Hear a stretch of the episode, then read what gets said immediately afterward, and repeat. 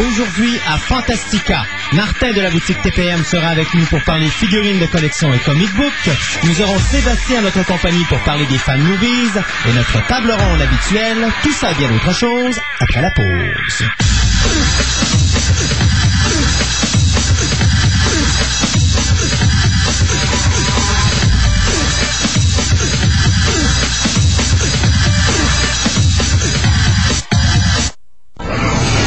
Sur les ondes de CFM 100.7. Le retour sport ordinaire avec François Boulet, Dominique Tessier aux arts et spectacles et Jean-François Labrie aux faits. Radio qui vous parle à Québec. Simi 103.7. Un show tout neuf. Le retour sport ordinaire. Simi 103 7 103.5 sur le câble. Simi FM. La radio qui vous parle à Québec. Du nouveau pour l'automne à Simi FM. Salut, c'est Jean-François. Suivez mes interventions dans notre programmation quotidienne. Je fais le tour complet des événements qui se passent chez nous à Québec. Feux, accidents, événements policiers ou situations insolites. À Simi, les faits divers, c'est notre affaire. Si vous détenez de l'information, contactez-moi 864-3060 parce que l'information terrain, c'est l'essentiel d'un reportage radio. Les reportages de Jean-François Labrie sont rendus possibles grâce à Vitroplus Débarque, 3044 boulevard du Jardin à Charlebourg, qui vous offre en spécial pour un temps limité un traitement de protection de votre voiture pour l'hiver à seulement 103 et 7. Pour rendez-vous, 622 4119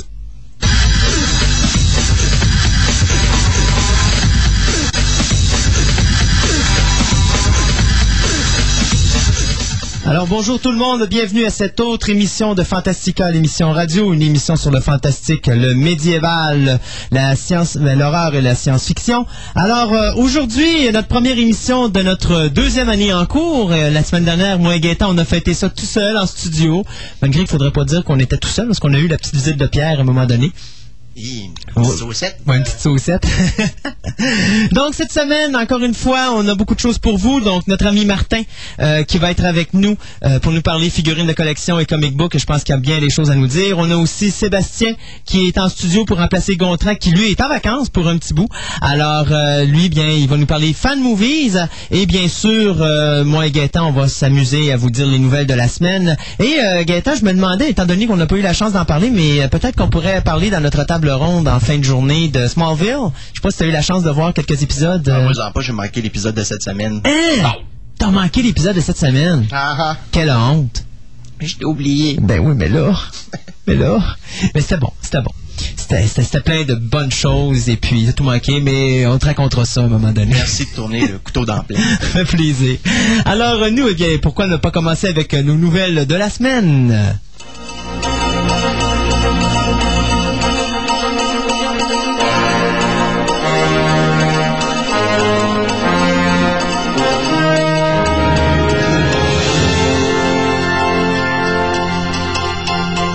Permettez-moi de commencer avec euh, des nouvelles rafraîchissantes, quelque chose dont on n'a jamais parlé, euh, le coup dans le dos de Disney à Pixar, soit sur les Toy Story, eh bien ça continue. Alors euh, vous savez que Pixar et Walt Disney d'ici deux à trois ans vont se séparer. On a tenté de joindre les deux bouts. Malheureusement, euh, Pixar veut rien savoir. Euh, Disney non plus. On n'est pas prêt de baisser euh, les bras sur les négociations. Et la raison de cette mésentente, eh bien, ça a commencé avec Toy Story 2. Et je m'explique. Pixar avait un contrat avec Walt Disney pour réaliser cinq films d'animation, suite bien sûr au succès de Toy Story. Donc, on a eu bien sûr Finding Nemo, on a eu Bug's Life, si je me trompe pas, on a eu Monster Incorporated. Et à un moment donné, on a décidé de faire Toy Story 2. Le problème de Toy Story 2, c'est que dans le contrat à l'origine, Toy Story 2 devait être un film réalisé pour la vidéocassette. Du moins, c'est ce que Pixar et Disney s'étaient entendus. Sauf que lorsque Walt Disney a vu le scénario de Toy Story 2, ils ont dit « Oh, c'est beaucoup trop bon pour être mis directement en vidéocassette, on va l'envoyer au cinéma. » Alors, Pixar a fait le film, pas de problème, pensant, eux, que ça rentrerait sur leur contrat de cinq films. Mais Disney a dit, ah, ah, à l'origine, ce film-là devait être fait directement en vidéocassette. Alors, au lieu de devoir un seul film, qui serait Cars, qui va sortir l'an prochain, puisqu'on a The Incredibles cette année, euh, eh bien, on se retrouve avec deux autres films à donner. Donc, après Cars, il va falloir que Pixar en fasse un autre. Et par la suite, leur contrat sera terminé avec Walt Disney. Alors sur ça, ben on s'est jamais entendu. Donc Pixar a dit, ben regardez, vous voulez je te jouer cette game-là, pas de problème. Voilà notre nouveau contrat. Et dans le nouveau contrat, ben c'est très simple. Euh, Pixar gardait tout l'argent du film, mais donnait un pourcentage pour, pour payer les frais de distribution à Walt Disney. Alors sur ça, Walt Disney a dit, ben là, écoutez, là, ça n'a pas de bon sens, là, non, il n'y en a pas question, on fera pas ça.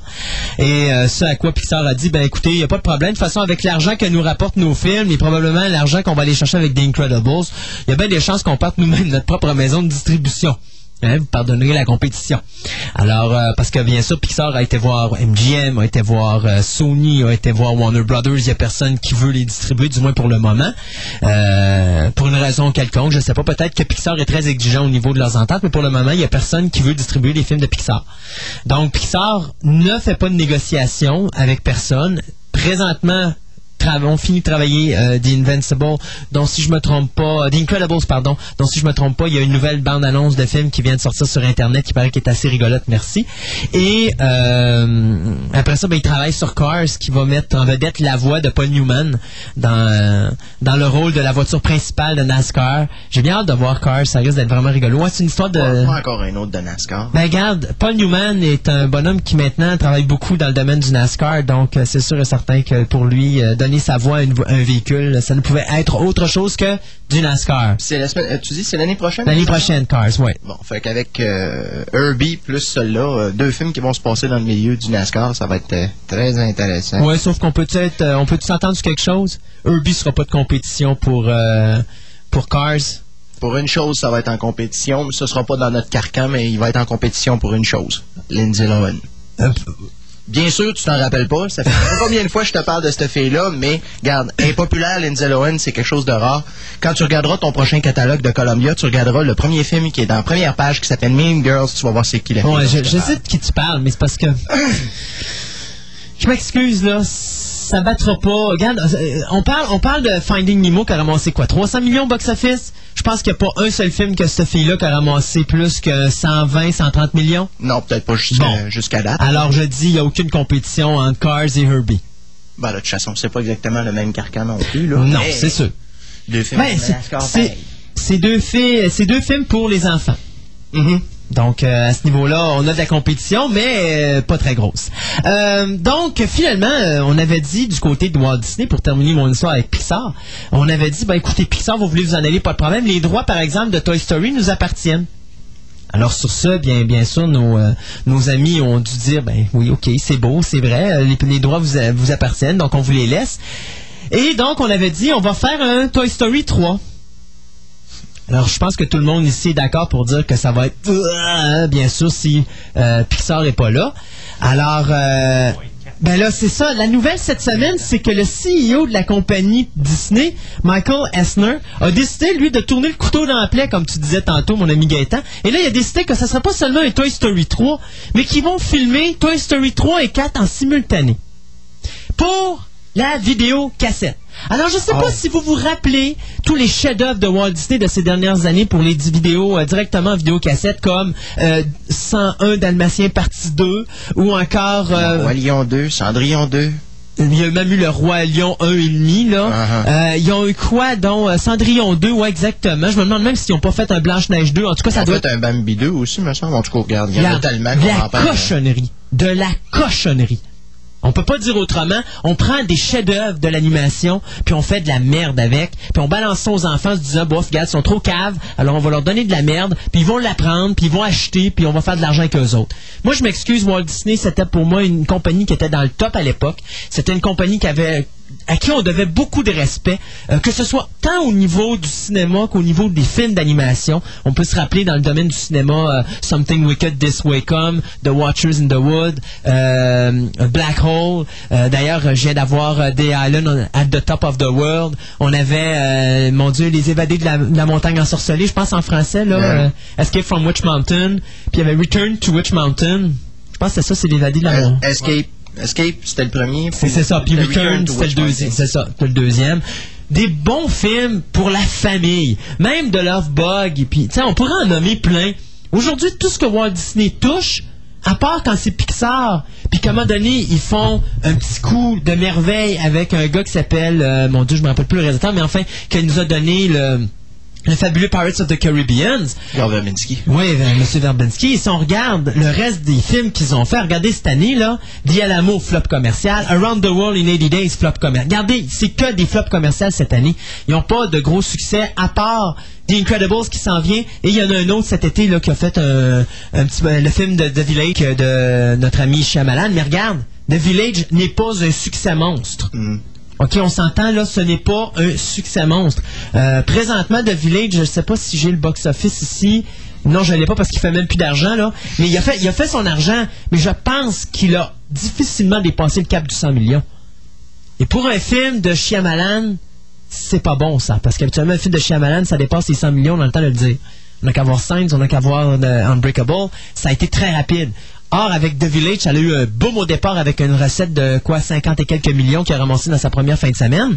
Mais après ça, il a craché bien dur. La deuxième semaine, je pense qu'il a été chercher juste 13 ou 14 millions. Euh, puis depuis ce temps-là, il... T'allais dire, Sébastien? Ben là, je voulais juste te dire. euh, Oups. Parle un peu plus proche du micro. ah, ok, ça marche-tu? Non, pas pas tout, ton micro marche pas. Ah, oh.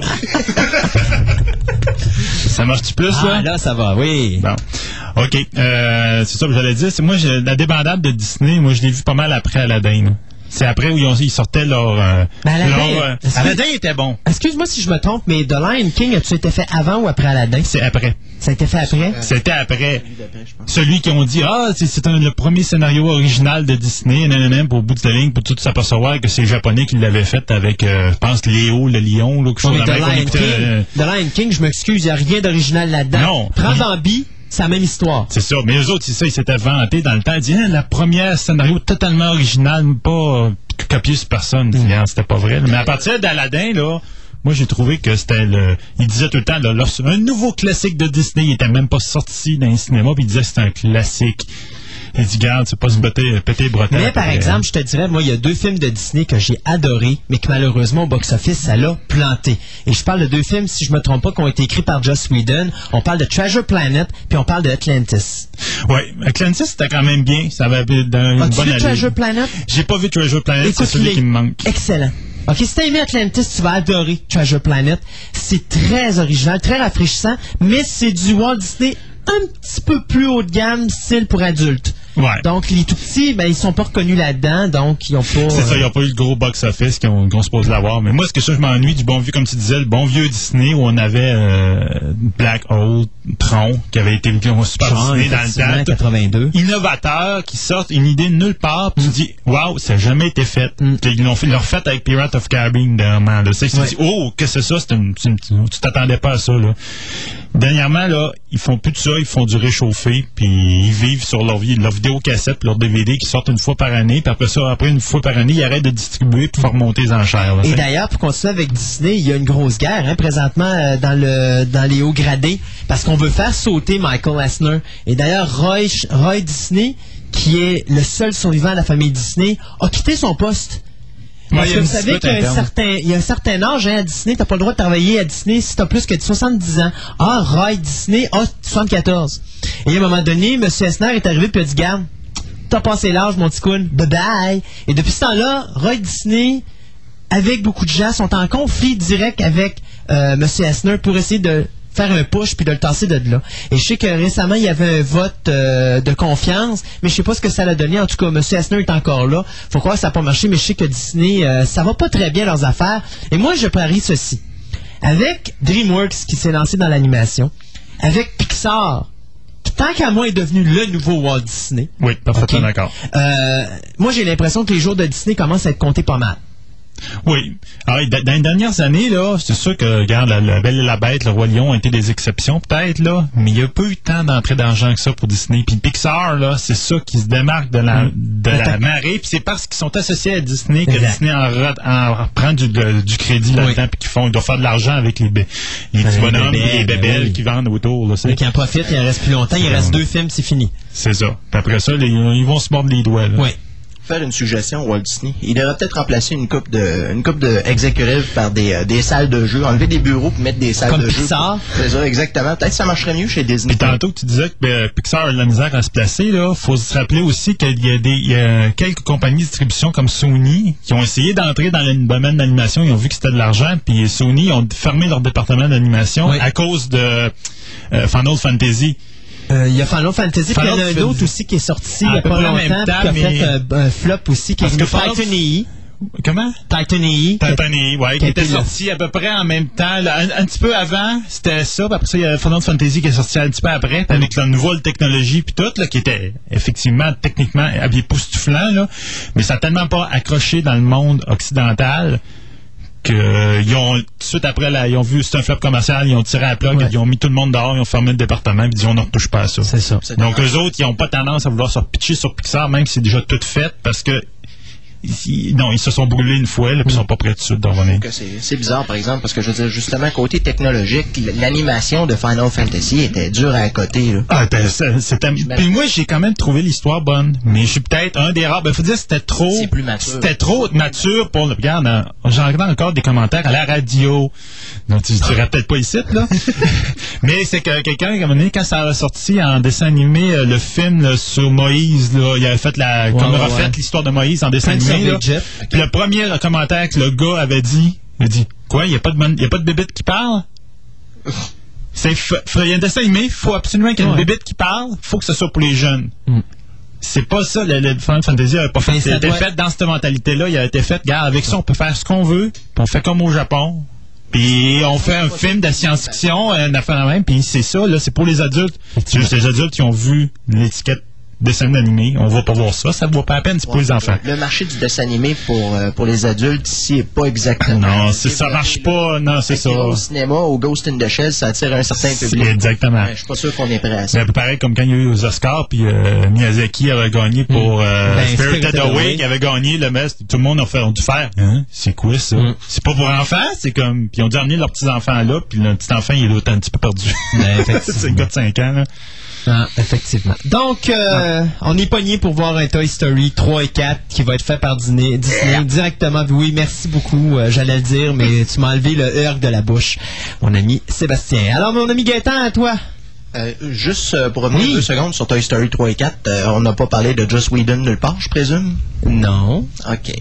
Pourquoi est-ce qu'il est supposé être là? Non, non, mais des fois, je me dis, Joss Whedon peut rajouter un brin de qualité, mais juste un petit brin de Regarde, qualité. si j'étais Whedon, là, euh, je toucherais pas à ça. Steer clear. Oh, je toucherais pas à ça.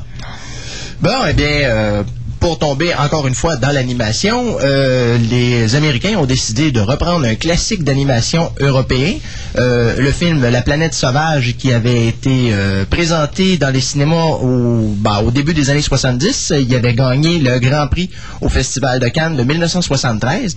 Film d'animation avec un... Ça, c'était vraiment un film d'animation pour adultes. Oui, oui, oui, oui, quelque peu, oui. Oui, oui. Un petit peu fêlé de la cafetière aussi comme film. exact. Ouf.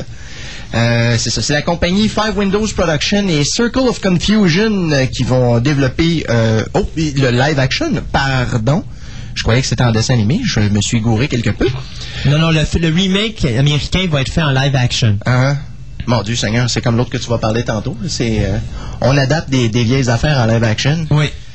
Ça va sentir le blue screen, ça, mes amis? Ouais, ça va sentir surtout les Américains sont en manque d'idées. Tu penses? Oui. Euh, OK. La compagnie Five Windows euh, s'est euh, aussi impliquée dans un autre remake d'un film de 72 euh, qui s'appelle DS Fix. Je ne sais pas si toi tu connais, moi ça ne me dit absolument rien. Euh, c'est l'histoire d'un homme qui peut photographier les âmes euh, comme il quitte le corps. Ouh. Euh, je sais pas s'il travaille pour des Soul Hunters. Bonne question. Hein? Euh, et Bien, sûr, pour que les gens qui nous suivent ah, euh, bien sûr. comprennent Alors, que les Soul Hunters, c'était dans Babylon 5. 5, c'est ça. Euh, OK, euh, il y a une autre adaptation aussi qu'on parle, un autre remake, comme c'est étonnant, euh, Blood, Blood of Satan's Claw, euh, dans lequel les enfants d'un euh, les enfants d'un village deviennent euh, sataniques euh, tranquillement. Ouh. Ça ressemble étrangement au village des données, ça va être intéressant. Euh, aussi, la compagnie va s'associer au producteur Ian Levy sur le film Evanmere, qui sera une adaptation du roman fantastique de James Stoddard appelé The High House. Alors, c'est ce qui règle Fantastic euh, Planet. Ouais, ben tant qu'à aller dans les euh, justement dans les euh, remakes euh, en film live action pour des films d'animation, pourquoi ne pas parler d'Akira? Hein? Petit film d'animation de 1988 qui avait été réalisé par le créateur de la bande dessinée, soit euh, Katsuhiro Otomo. Excusez mon japonais. Il est correct, euh, mon ami Sébastien? Oui, bon, le, point, en l'air, c'est bien, c'est bon signe. Alors, euh, effectivement, on parlait de faire un... film live action, soit avec des véritables acteurs. Et on avait à un moment donné annoncé que Stephen Norrington, qui nous avait donné le premier Blade et The League of Extraordinary Gentlemen, était sur le projet. Sauf qu'il semble qu'il n'y soit plus et qu'un certain monsieur Pitoff, réalisateur français qui nous a donné l'excellent Catwoman, et surtout, lui, par exemple, je ne ferai pas de mais je vais dire l'excellent Vidoc parce que lui, visuellement parlant, il était excellent. Euh, donc, ce serait Pitoff qui nous donnerait donc l'adaptation, ou qui réaliserait l'adaptation cinématographique d'Akira. Pour ceux qui n'ont pas vu le manga, euh, je dirais pas le manga, l'animé japonais, hein, parce que c'est maintenant qu'on a Nicolas qui est venu ici, qui nous a fait une leçon de 45 minutes sur ça, je peux plus me, me tromper maintenant. Donc, euh, l'animé japonais, ceux qui ne l'ont pas vu, ben, ça raconte l'histoire euh, euh, d'un groupe de jeunes qui, dans un Tokyo post-apocalyptique, commettent des crimes pour faire fonctionner leur moto futuriste et un de leurs membres va être euh, par euh, l'armée japonaise et euh, ceux-ci vont l'impliquer dans un projet gouvernemental euh, secret qui s'appelle Akira et qui vont le transformer en un être supérieur et puis etc etc. Vous allez qu'à voir le dessin animé qui est pour adultes également. D'ailleurs un film qui est assez, excusez-moi l'anglicisme et le mot, fucké merci, parce que c'est vraiment vraiment weird. J'ai eu de la misère à comprendre ce film-là. Il fallait que je l'écoute trois quatre fois pour au moins. C'est Ah, vraiment c'est. catchy, Non, il, là. il- il y a Écoute quelque chose. Mais ça, c'est introduit. Non, C'est le film qui a introduit mm, le peuple américain, grosso modo, À à l'animé. Ouais. C'était ça que le monde a fait. Hein, il y a quelque chose autre que ce qu'on voit tout le temps dans la- nos visières. là. Exact. D'ailleurs, si tu vas toujours voir dans les prom- dans les vidéo, le premier film qui est vraiment sorti là, c'était ça, c'était Akira. Ouais. Puis à chaque fois que tu vois un film comme Ghost in the Shell ou autre, c'est toujours après Akira, voici, ta ta ta. Puis maintenant, ben, quand t'as un film qui sort comme ça, t'as Akira, mais t'as Ghost in the Shell. Puis euh, t'as Ah, toujours maintenant, un... La quantité, euh, il y en a une plus grande quantité disponible sur le marché. Même il y a des, euh, des commerces à Québec qui se spécialisent là-dedans. Oui, c'est ça, mais il faut toujours se dire qu'on est à peu près trois ans en retard de ce qui Ah. sort d'abord. Hmm. Justement parce que euh, celui qui faisait la, qui fait la chronique encore dans, dans le journal, qui vient de revenir, là, il revient pas, il dit il est comme trois, il dit vous êtes trois, quatre ans en décalage. Moi ça fait longtemps que j'ai tout vu Ben ça. oui, c'est ça, lui, il est vraiment au Japon. Ben écoute, il arrivait du Japon, ce monsieur-là. c'est ça, donc il y a encore ses contacts puis tout. puis, C'est euh, ça. Alors, euh, Akira, donc je peux pas vous donner de date malheureusement de sortie puisque le projet est encore en écriture. Ce que je peux vous dire cependant, c'est que Monsieur euh, Otomo, le créateur, ne sera pas sur le projet de film parce que lui, il a donné, euh, enfin, il a, fait, il a fait son deuil sur Akira. Il reviendra plus sur le projet. Il a passé plusieurs années de sa vie là-dessus, puis il a dit là, c'est assez. Je laisse ça à Monsieur Pitoff. Alors, de mon côté, euh, le comédien, réalisateur et scénariste Mel Brooks a donné une entrevue au magazine Playbill et non pas Playboy, en confirmant qu'il euh, voulait se mettre à l'écriture euh, d'un nouveau scénario intitulé Spaceballs 2. Euh, je trouve ça un petit peu dommage parce que me semble les premières fois que j'ai entendu parler de Spaceballs 2, on m'appelait ça Spaceballs 3 à la recherche de Spaceballs 2. Ouais, effectivement, je me rappelle de ça. Dommage. Mais Enfin, c'est probablement pour faire une belle satire sur la nouvelle trilogie de. ah Spaceballs épisode 2. ah, ce serait cute. Non, non, ça sera. Il faut- faut ça- mettre ça un titre loufoque en dessous, par exemple. Bien Spaceballs épisode 3 à la recherche de l'épisode 2 ou quelque chose du genre. Bien Spaceballs 2, l'attaque des clowns. Spaceballs 2, Looking for the Balls. Alors, euh, le scénariste, réalisateur et acteur a confirmé en même temps qu'il reprendrait son rôle de président Scroob et bien sûr de Yogurt, le petit, le petit euh, sorcier qui a l'astuce. Euh, pour l'instant, euh, d'ailleurs, Mel Brooks confirmait que sur le tournage de Spaceballs 2, il s'était fait beaucoup de plaisir avec euh, toute la bande avec, la- avec laquelle il avait travaillé. Tu veux dire sur le tournage de Spaceballs 1. Spaceballs 1, en effet. Autant qu'il avait apprécié son expérience sur Blazing Saddles où le shérif est en prison, malgré que c'est pas dans notre carcan. Euh, Bien sûr, Spaceballs mettait en vedette euh, les acteurs Rick Moranis, Bill Pullman, John Candy et Daphne Zuniga.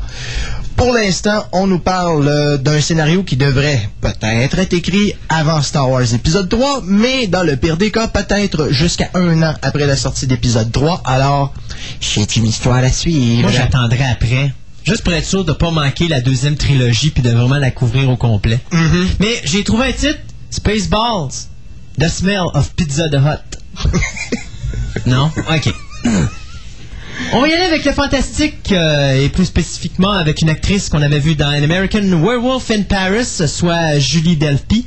Alors, elle va poursuivre sa carrière aux États-Unis. Il semble que la jeune actrice française va effectivement euh, jouer dans un thriller surnaturel intitulé The Legend of Lucy Keyes. Inspiré d'une légende du Massachusetts, ce film sera tourné par le réalisateur John Stimson euh, dans sa propre demeure à Princeton. Faut le faire, un réalisateur qui tourne chez eux. Hein, ce sera pas dur, hein? Il va dire au monde sacré votre camp, je vais aller me coucher.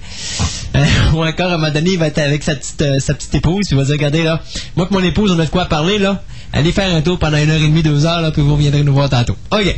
Alors, euh, l'histoire du long métrage, bien, ça va raconter euh, comment une famille ayant fui la ville pour s'installer dans la campagne de la Nouvelle-Angleterre se retrouve propriétaire d'une maison où décédera la mystérieuse, où décéda, pardon, la mystérieuse euh, jeune fille Lucy Keyes 250 ans auparavant. Mon Dieu, ça n'a ici, on a de la misère à trouver des maisons centenaires. Eux autres, il y en a une qui, va, qui, est, âgée de 250 ans. Ah, euh, dans les autres euh, actrices ou acteurs qui seront euh, dans la distribution, eh on parle de Brooke Adams, qu'on avait vu dans le film The Dead Zone, et aussi dans Invasion of the Body Snatchers de Philip Kaufman en 78, et l'acteur MC Gainey, euh, Les ailes de l'enfer. Moi, je connais pas ça en anglais, c'est quoi, mais c'est ça qui est plate des fois quand on n'a pas des, des choses comme ça, on n'a pas les titres en anglais. Euh, mais enfin, euh, donc, euh, la distribution sera composée de ces trois comédiens-là. Le film, bien, euh, je vous dirais qu'il va probablement sortir d'ici deux ans, le temps qu'on finisse d'écrire le scénario et que euh, on fasse le tournage, etc., etc., etc. Donc, The Legend of Lucy Keyes euh, viendra bientôt en salle. D'ailleurs, euh, pour parler des ailes de l'enfer, c'est probablement le titre européen. Alors, probablement que ce film-là est sorti ici sous un autre nom. et Même Ouais, si on, on probablement le avec le nom en anglais. Ouais. on pourrait peut-être regarder sur, sur Internet des fois. Ouais, bon. Si c'est vraiment Non, intéressant c'est ou pas important. Alors, pour... Une petite euh, dernière. hein? eh oui, pour surenchérir, on va faire un petit, euh, petit onomatopée, un, pe- un petit snict peut-être? Euh, euh, quoi? Un snict. Un sneak de? Hein? Snict, comme un certain mutant quand il griffe ça. Ah, C'est snict. Ah, sneak. C'est toujours écrit Snick. Quelqu'un qui, lit- quelqu'un qui lit les BD, c'est snict. Oui. Enfin. Alors, maintenant qu'on a commence à parler tranquillement de l'apparition d'un troisième X-Men, quoi qu'on n'ait pas encore fixé qui va l'écrire, qui va le réaliser. On sait Euh, qu'il va le écrit, on produire. le sait, on l'a dit la semaine passée. Regarde, tant, et aussi longtemps que le scénario n'aura pas été accepté par les producteurs, euh, je, vais laisser ça euh, à Ben là, de toute façon, regarde, il est signé, le monsieur. Là, Oh oui, je sais, je sais, mais garde, on voit toujours du monde signer, puis pourtant, il y a tout le temps une autre personne après qui vient le retoucher. Alors, euh, OK.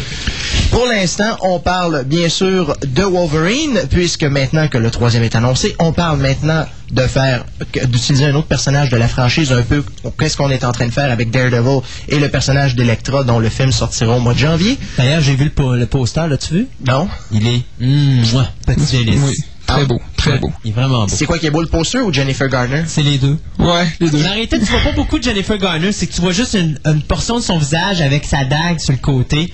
Puis c'est comme un teaser. Ok, ok, Mm. ok. J'ai hâte de voir ça. Ah oui.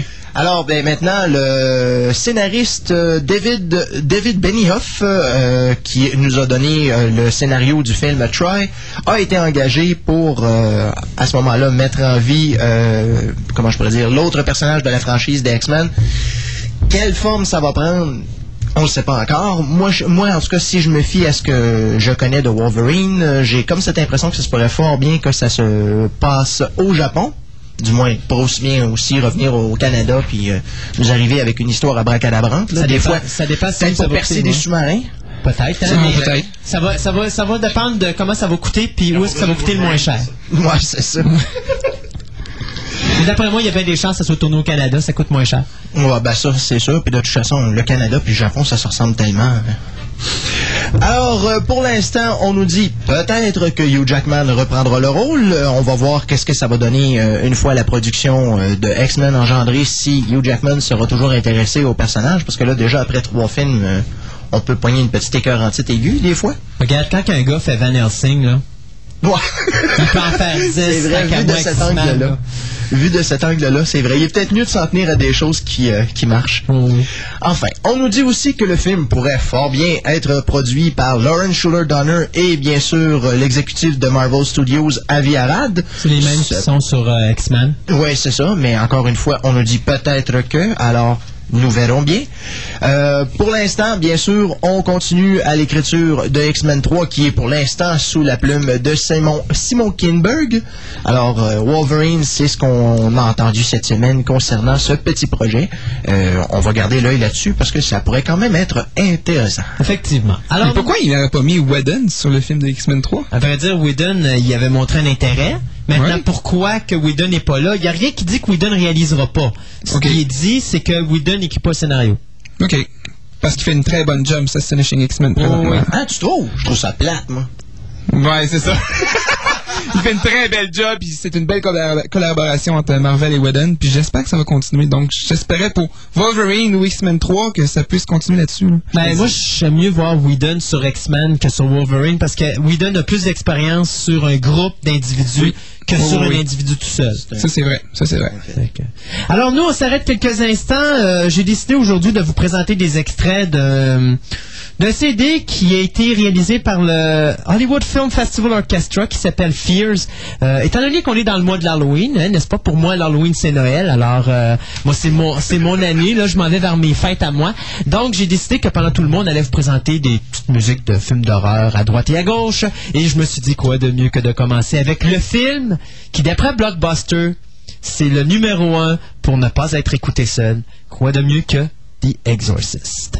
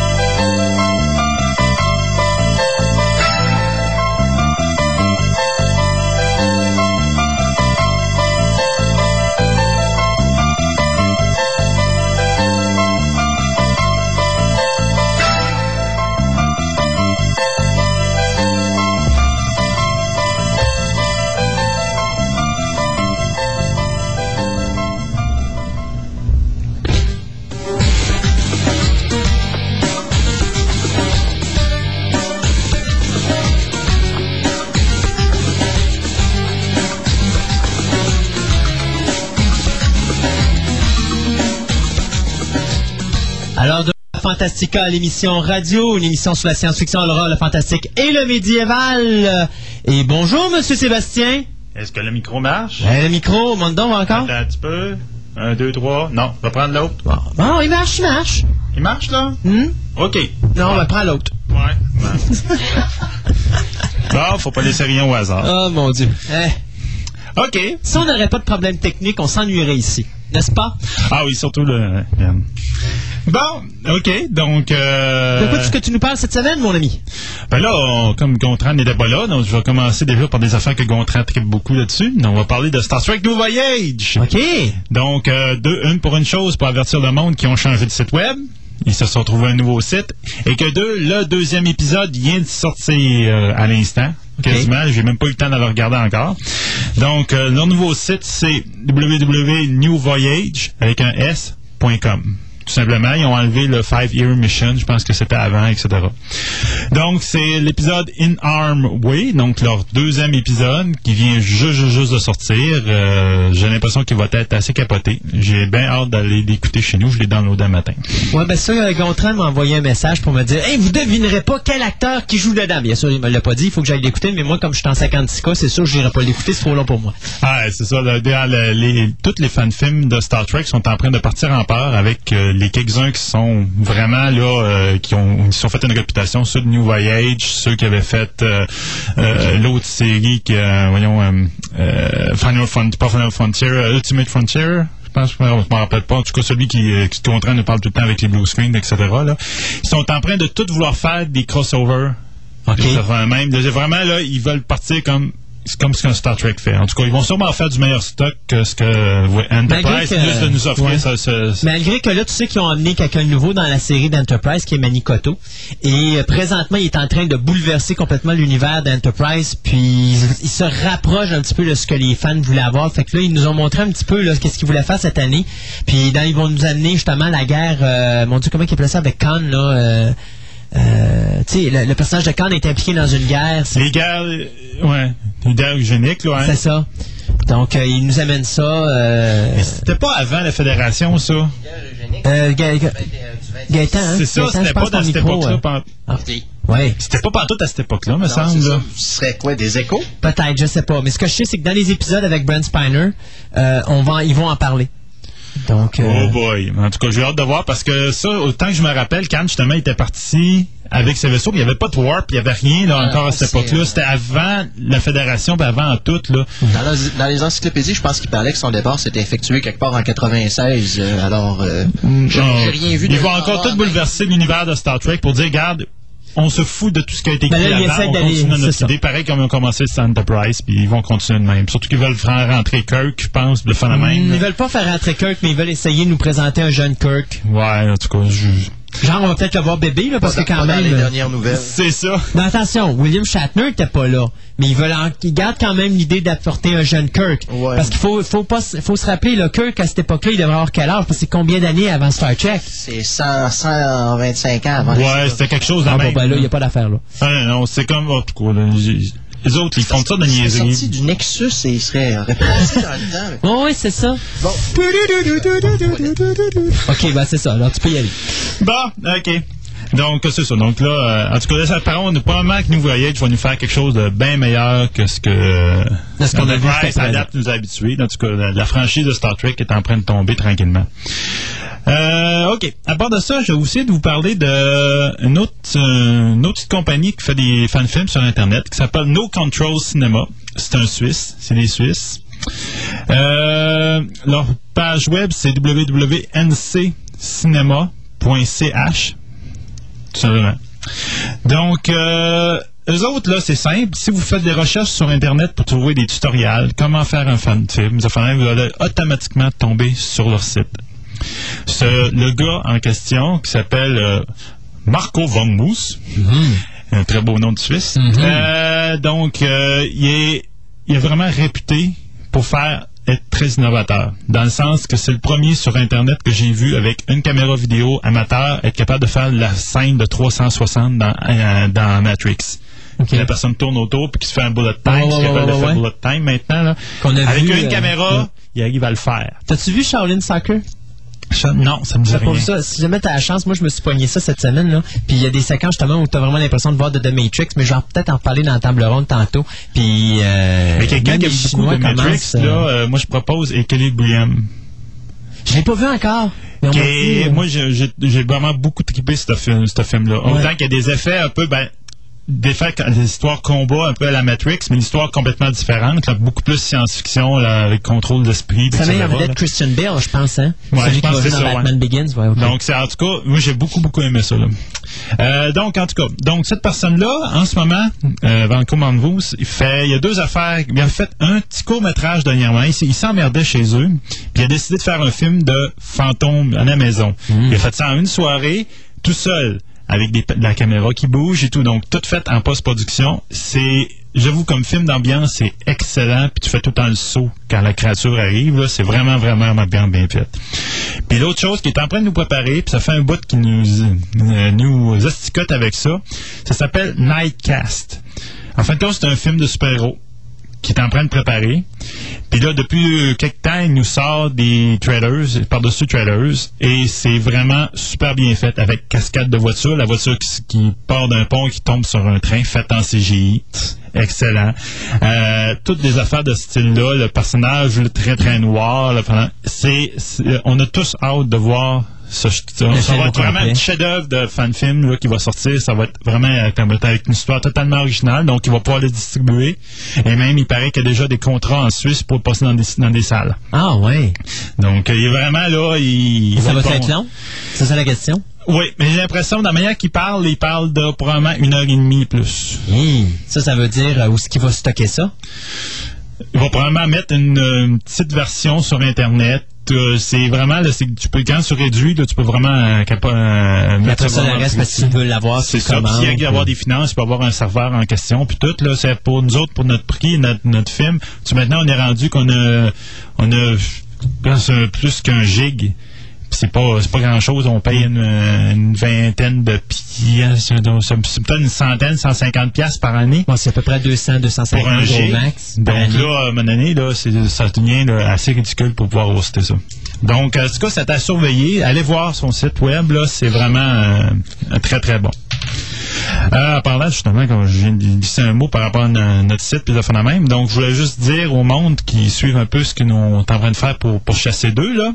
On a finalement À la recherche de pourchasser un. À la recherche de pourchasser un, non, euh, à la poursuite du pourchasser un. Euh, donc, on a fini par trouver notre place pour faire notre scène d'auberge Ok. qui va se faire dans le Vieux-Québec. Il y a quelqu'un qui nous parle généreusement des voûtes. Oh. Donc, ça va être très intéressant. La date est pas mal setée. Ça va être au début du mois prochain. Donc, euh, ceux qui veulent aller sur notre site, euh, on, on cherche les figurants. Il faut meubler une auberge. Donc, Ben on, ça, on cherche une couple de personnes pour faire des bons vivants dans une auberge habillée en médiéval. Donc, ça va être vraiment drôle. Là. Fait que là, les gens peuvent aller sur votre site Sur notre site web à www.imagine10 production Ouais. Donc, Imagine, c'est c'est ça, ou encore contacter le club. Puis Ouais, Imagine, c'est I-M-A-G-I-N-E-T-H-I-S. Yes. Production. Production avec un S à la C'est ça.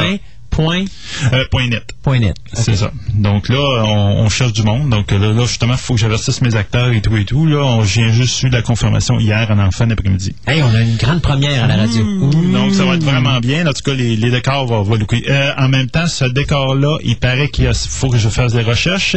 Il a déjà servi à un vendredi 13.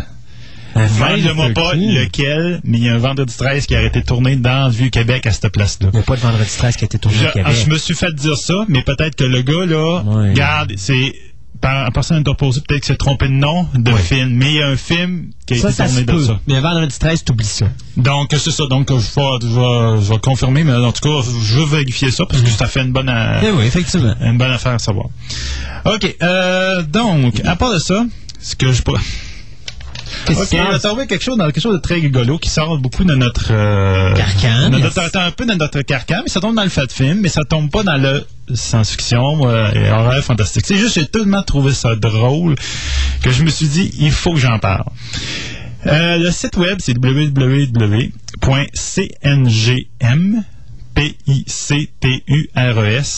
p i c t u r e s .com. Donc, cngmpicture.com.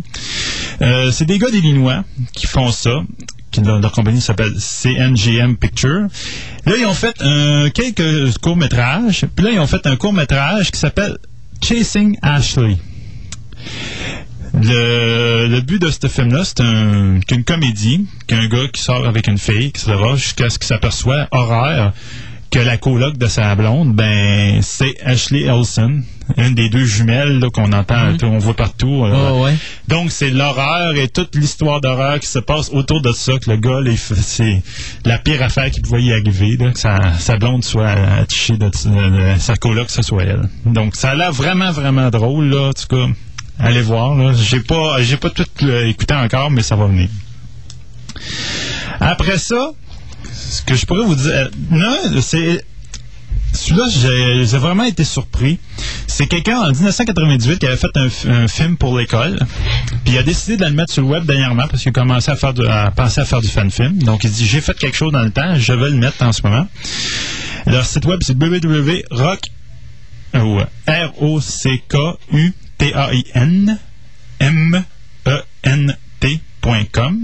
OK? Euh, ça s'appelle le, petit, le petit film qu'il a fait, c'est The Clone. Au début, tout le monde, quand on a vu ce titre-là sur la, communauté, on a dit ah non pas un autre film avec quelqu'un qui a fait des essais, de faire des doublages, un peu s'interagir avec lui-même, ce phénomène. Par fait c'est beaucoup plus travaillé. C'est fait en noir et blanc. Toutes les voix ont été faites en post-production. Il y a même de la dessiccation d'un pied dedans. Mais vraiment, le gars, il a fait un moulage de pied avec l'acteur, puis il a dit en fait en gélatine, où tu vois le gars l'ouvrir, mettre quelque chose dedans. C'est vraiment bien fait. Tu dis, c'est un film amateur. Le gars, il avait complètement aucun budget. Puis il a même eu des demandes sur Internet, puis même il se promet cet hiver de faire des moules de main, des moules de pied, pour pouvoir les vendre à ceux qui veulent faire des fan-films pour faire un petit commerce, se faire un peu d'argent. Donc, c'est vraiment à voir. Ça dure à peu près 10 minutes 30 secondes. C'est un, beau petit film de style. Vraiment, là, si tu vois les, des gars qui opèrent la personne, puis finalement, au bout de la ligne, il y a une histoire de clone là-dedans. Donc, à la fin, tu t'aperçois l'histoire de clone. C'est vraiment euh, intéressant. Euh, après ça, je vais vous parler d'un bon vieux Montréalais. Donc, quelqu'un de Montréal, celui on, j'en avais déjà parlé euh, de, quelque chose qu'il avait déjà fait. J'ai aussi parlé dans le journal des affaires qu'il avait faites. C'est de www.movieseal.biz M-O-F-V-I-S V-I-E-S E-A-L-S.biz B-Z, excusez. Euh, donc, ce gars-là, fait du film amateur. C'est vraiment, là, on peut considérer ça comme film amateur, parce qu'il fait plus vraiment de fan movie, entre guillemets, là. Donc, ils ont quand même un petit budget, il embauche des acteurs euh, CGB, puis il fait des films. Quoique son dernière production qui a passé en Fantastic, Fantasia, Fantasia. Fantasia, là. Quoique lui, je pense qu'il a renié Fantasia pour le reste de ses jours, là. Oh. Ah, il a bien été, là, le- tout était mal seté pour voir la projection du film, puis il n'y avait personne en arrière de la caméra pour faire les ajustements. La personne s'est présentée après le film pour dire Ah, excusez, je suis en retard. Oh. Donc, euh, le gars, il avait invité plein de monde, mais il s'est excusé publiquement de la projection, pour dire. Donc, euh, si vous allez sur son site, il y a comment, dans le temps, avant qu'il avait fait justement ces, petits films, il avait fait une série web euh, pseudo-apocalyptique, genre un peu cyberpunk. Là. Ouais. Puis là, il a mis quelques épisodes. Il les vend en DVD sur son site, cette série-là, mais il les met tranquillement sur le web, un après l'autre. Ça s'appelle Ghetto Tech. Là, il est rendu au quatrième épisode qu'il a mis. Puis j'avoue qu'à date, là, tu dis quelqu'un qui a pas fait ça avec rien, pas de budget dans le temps, etc., là, c'est vraiment bon. C'est euh, avec euh, des, euh, des armures, avec des lasers, puis c'est vraiment une histoire euh, post-apocalyptique. Là. Puis ça a l'air vraiment bon. À chaque épisode, tu envie de voir le prochain pour voir c'est quoi qui va arriver, c'est quoi de l'intrigue dans le fond que tu commences à développer. C'est bien intéressant. Chaque épisode dure à peu près, vous dirais, 4 minutes à peu près. OK. Donc, il y en a 4 en ce moment, donc c'est pas trop long à écouter. Dans la même série de d'épisodes euh, web, euh, je vous dirais que la- la- l'adresse Internet est très longue, donc je vais vous la, laisser tomber. Vous chercherez un, nom à la place sur Internet, cherchez Amanda Hades, A-M-A-D-A, ce, euh, espace H-A-D-E-S. C'est un, c'est une gang qui a fait un, carrément une histoire originale, aussi post-apocalyptique, mais pas de violence vraiment. C'est vraiment tout euh, en politique. Ils ont fait la même. C'est très intéressant. Ils ont fait trois saisons, plus une saison zéro qui explique comme la genèse de chacun des personnages. À un point tel que maintenant, même sur l'Internet, il y a du monde qui font une BD fan pour cette série-là. Les autres, ils ont fini par la laisser tomber. Ils prévoyaient de faire une autre saison, mais euh, tout le monde, ben, les acteurs principaux ont changé de ville. Je pense à se tourner à Los Angeles. Puis là, ils ont comme mis ça de courant au rencard, puis ont mis ça de côté. Mais c'est vraiment, vraiment bon. C'est dans un monde de notre futur où les médias sont contrôlés complètement par les corporations, à un point tel que les médias, c'est tout et que genre la NASA maintenant se fout de l'exploration spatiale parce qu'ils ont plus de budget pour ça. Mais tout leur budget est axé sur mettre des satellites de communication en orbite parce que les corporations leur donnent l'argent juste pour ça. Ils disent gars fais ça puis c'est sa job puis, euh, les gouvernements sont quasiment contrôlés. La population est contrôlée par des médias donc c'est une petite gang qui font du terrorisme médiatique donc qui hackent les ondes de télévision pour pouvoir broadcaster leur, leur bulletin de nouvelles qui disent, disent nous, nous disons la vérité voici la vérité qu'est-ce qui se passe dans le monde. C'est dans 10 ans. C'est dans 10 ans pour le, monde entier, mais c'est déjà comme ça. à peu près, là. Parce que les autres, ils 7, je pense, en 2025. Mais c'est quand même pas trop loin, dans 20 ans.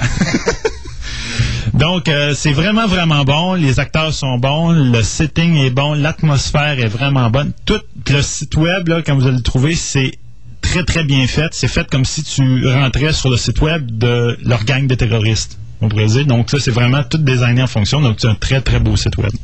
Très intéressant. Euh, après ça. Moi, ce que je vois après ça, il y a deux, deux, deux, deux autres affaires que j'aimerais ça parler. Première chose, il y a un film de James Bond qui vient de sortir. Il y a un jeu juste de sortir qui s'appelle Evasive Maneuvers. Vous pouvez le trouver facilement en allant sur le site de, Star Wars, c'est www.force.net. Vous allez tout facilement le trouver. Ils ont, une, une collaboration avec eux autres. C'est très intéressant. Il y a l'air d'avoir des chasses d'hélicoptères, etc.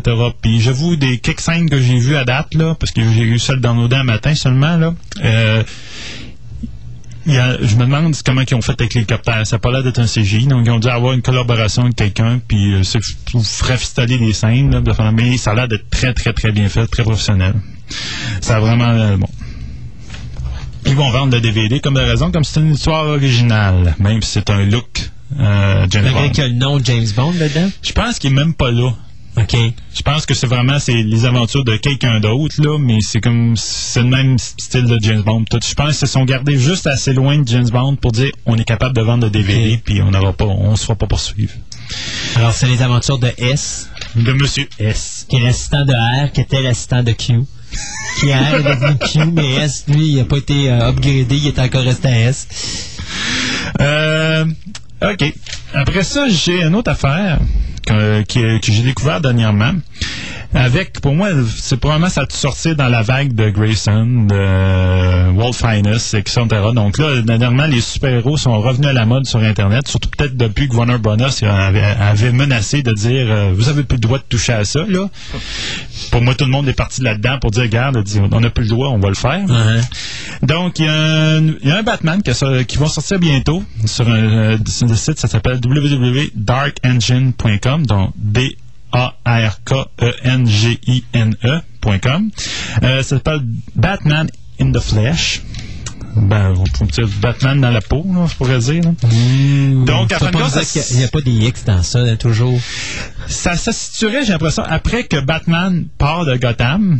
Donc, pour moi, je pense que euh, je connais pas beaucoup la, toute l'histoire de Gotham, donc euh, de Batman, mais je pense après euh, Batman, il y a un autre Batman ou après qui se situe après Dark Dark. Il n'y a pas un autre. Euh, ben, si on Batman Beyond, je pense que c'est pas, pas, ça après le départ de Batman. Ça, c'est dans le dessin animé. Ouais, ok, bon, c'est bon. Parce que la, série télé, la série télé, t'aurais eu Birds of Prey qui se passait avant, mais comme chaque média, tu veux dire. exploite sa franchise différemment. Exactement, en tout cas. Donc, c'est après le départ de Batman de, de Gotham City, euh, Scarecrow et Bane commence à faire du fun dans la ville. Et j'ai vu les quelques images et j'ai vu que ces deux personnages-là ont l'air très, très bien faits physiquement. La bande-annonce est là en ce moment sur le, site. Là. Puis donc, la question est posée, est-ce que Batman va revenir pour défaire ses deux anciens ennemis? Donc, euh, c'est ça.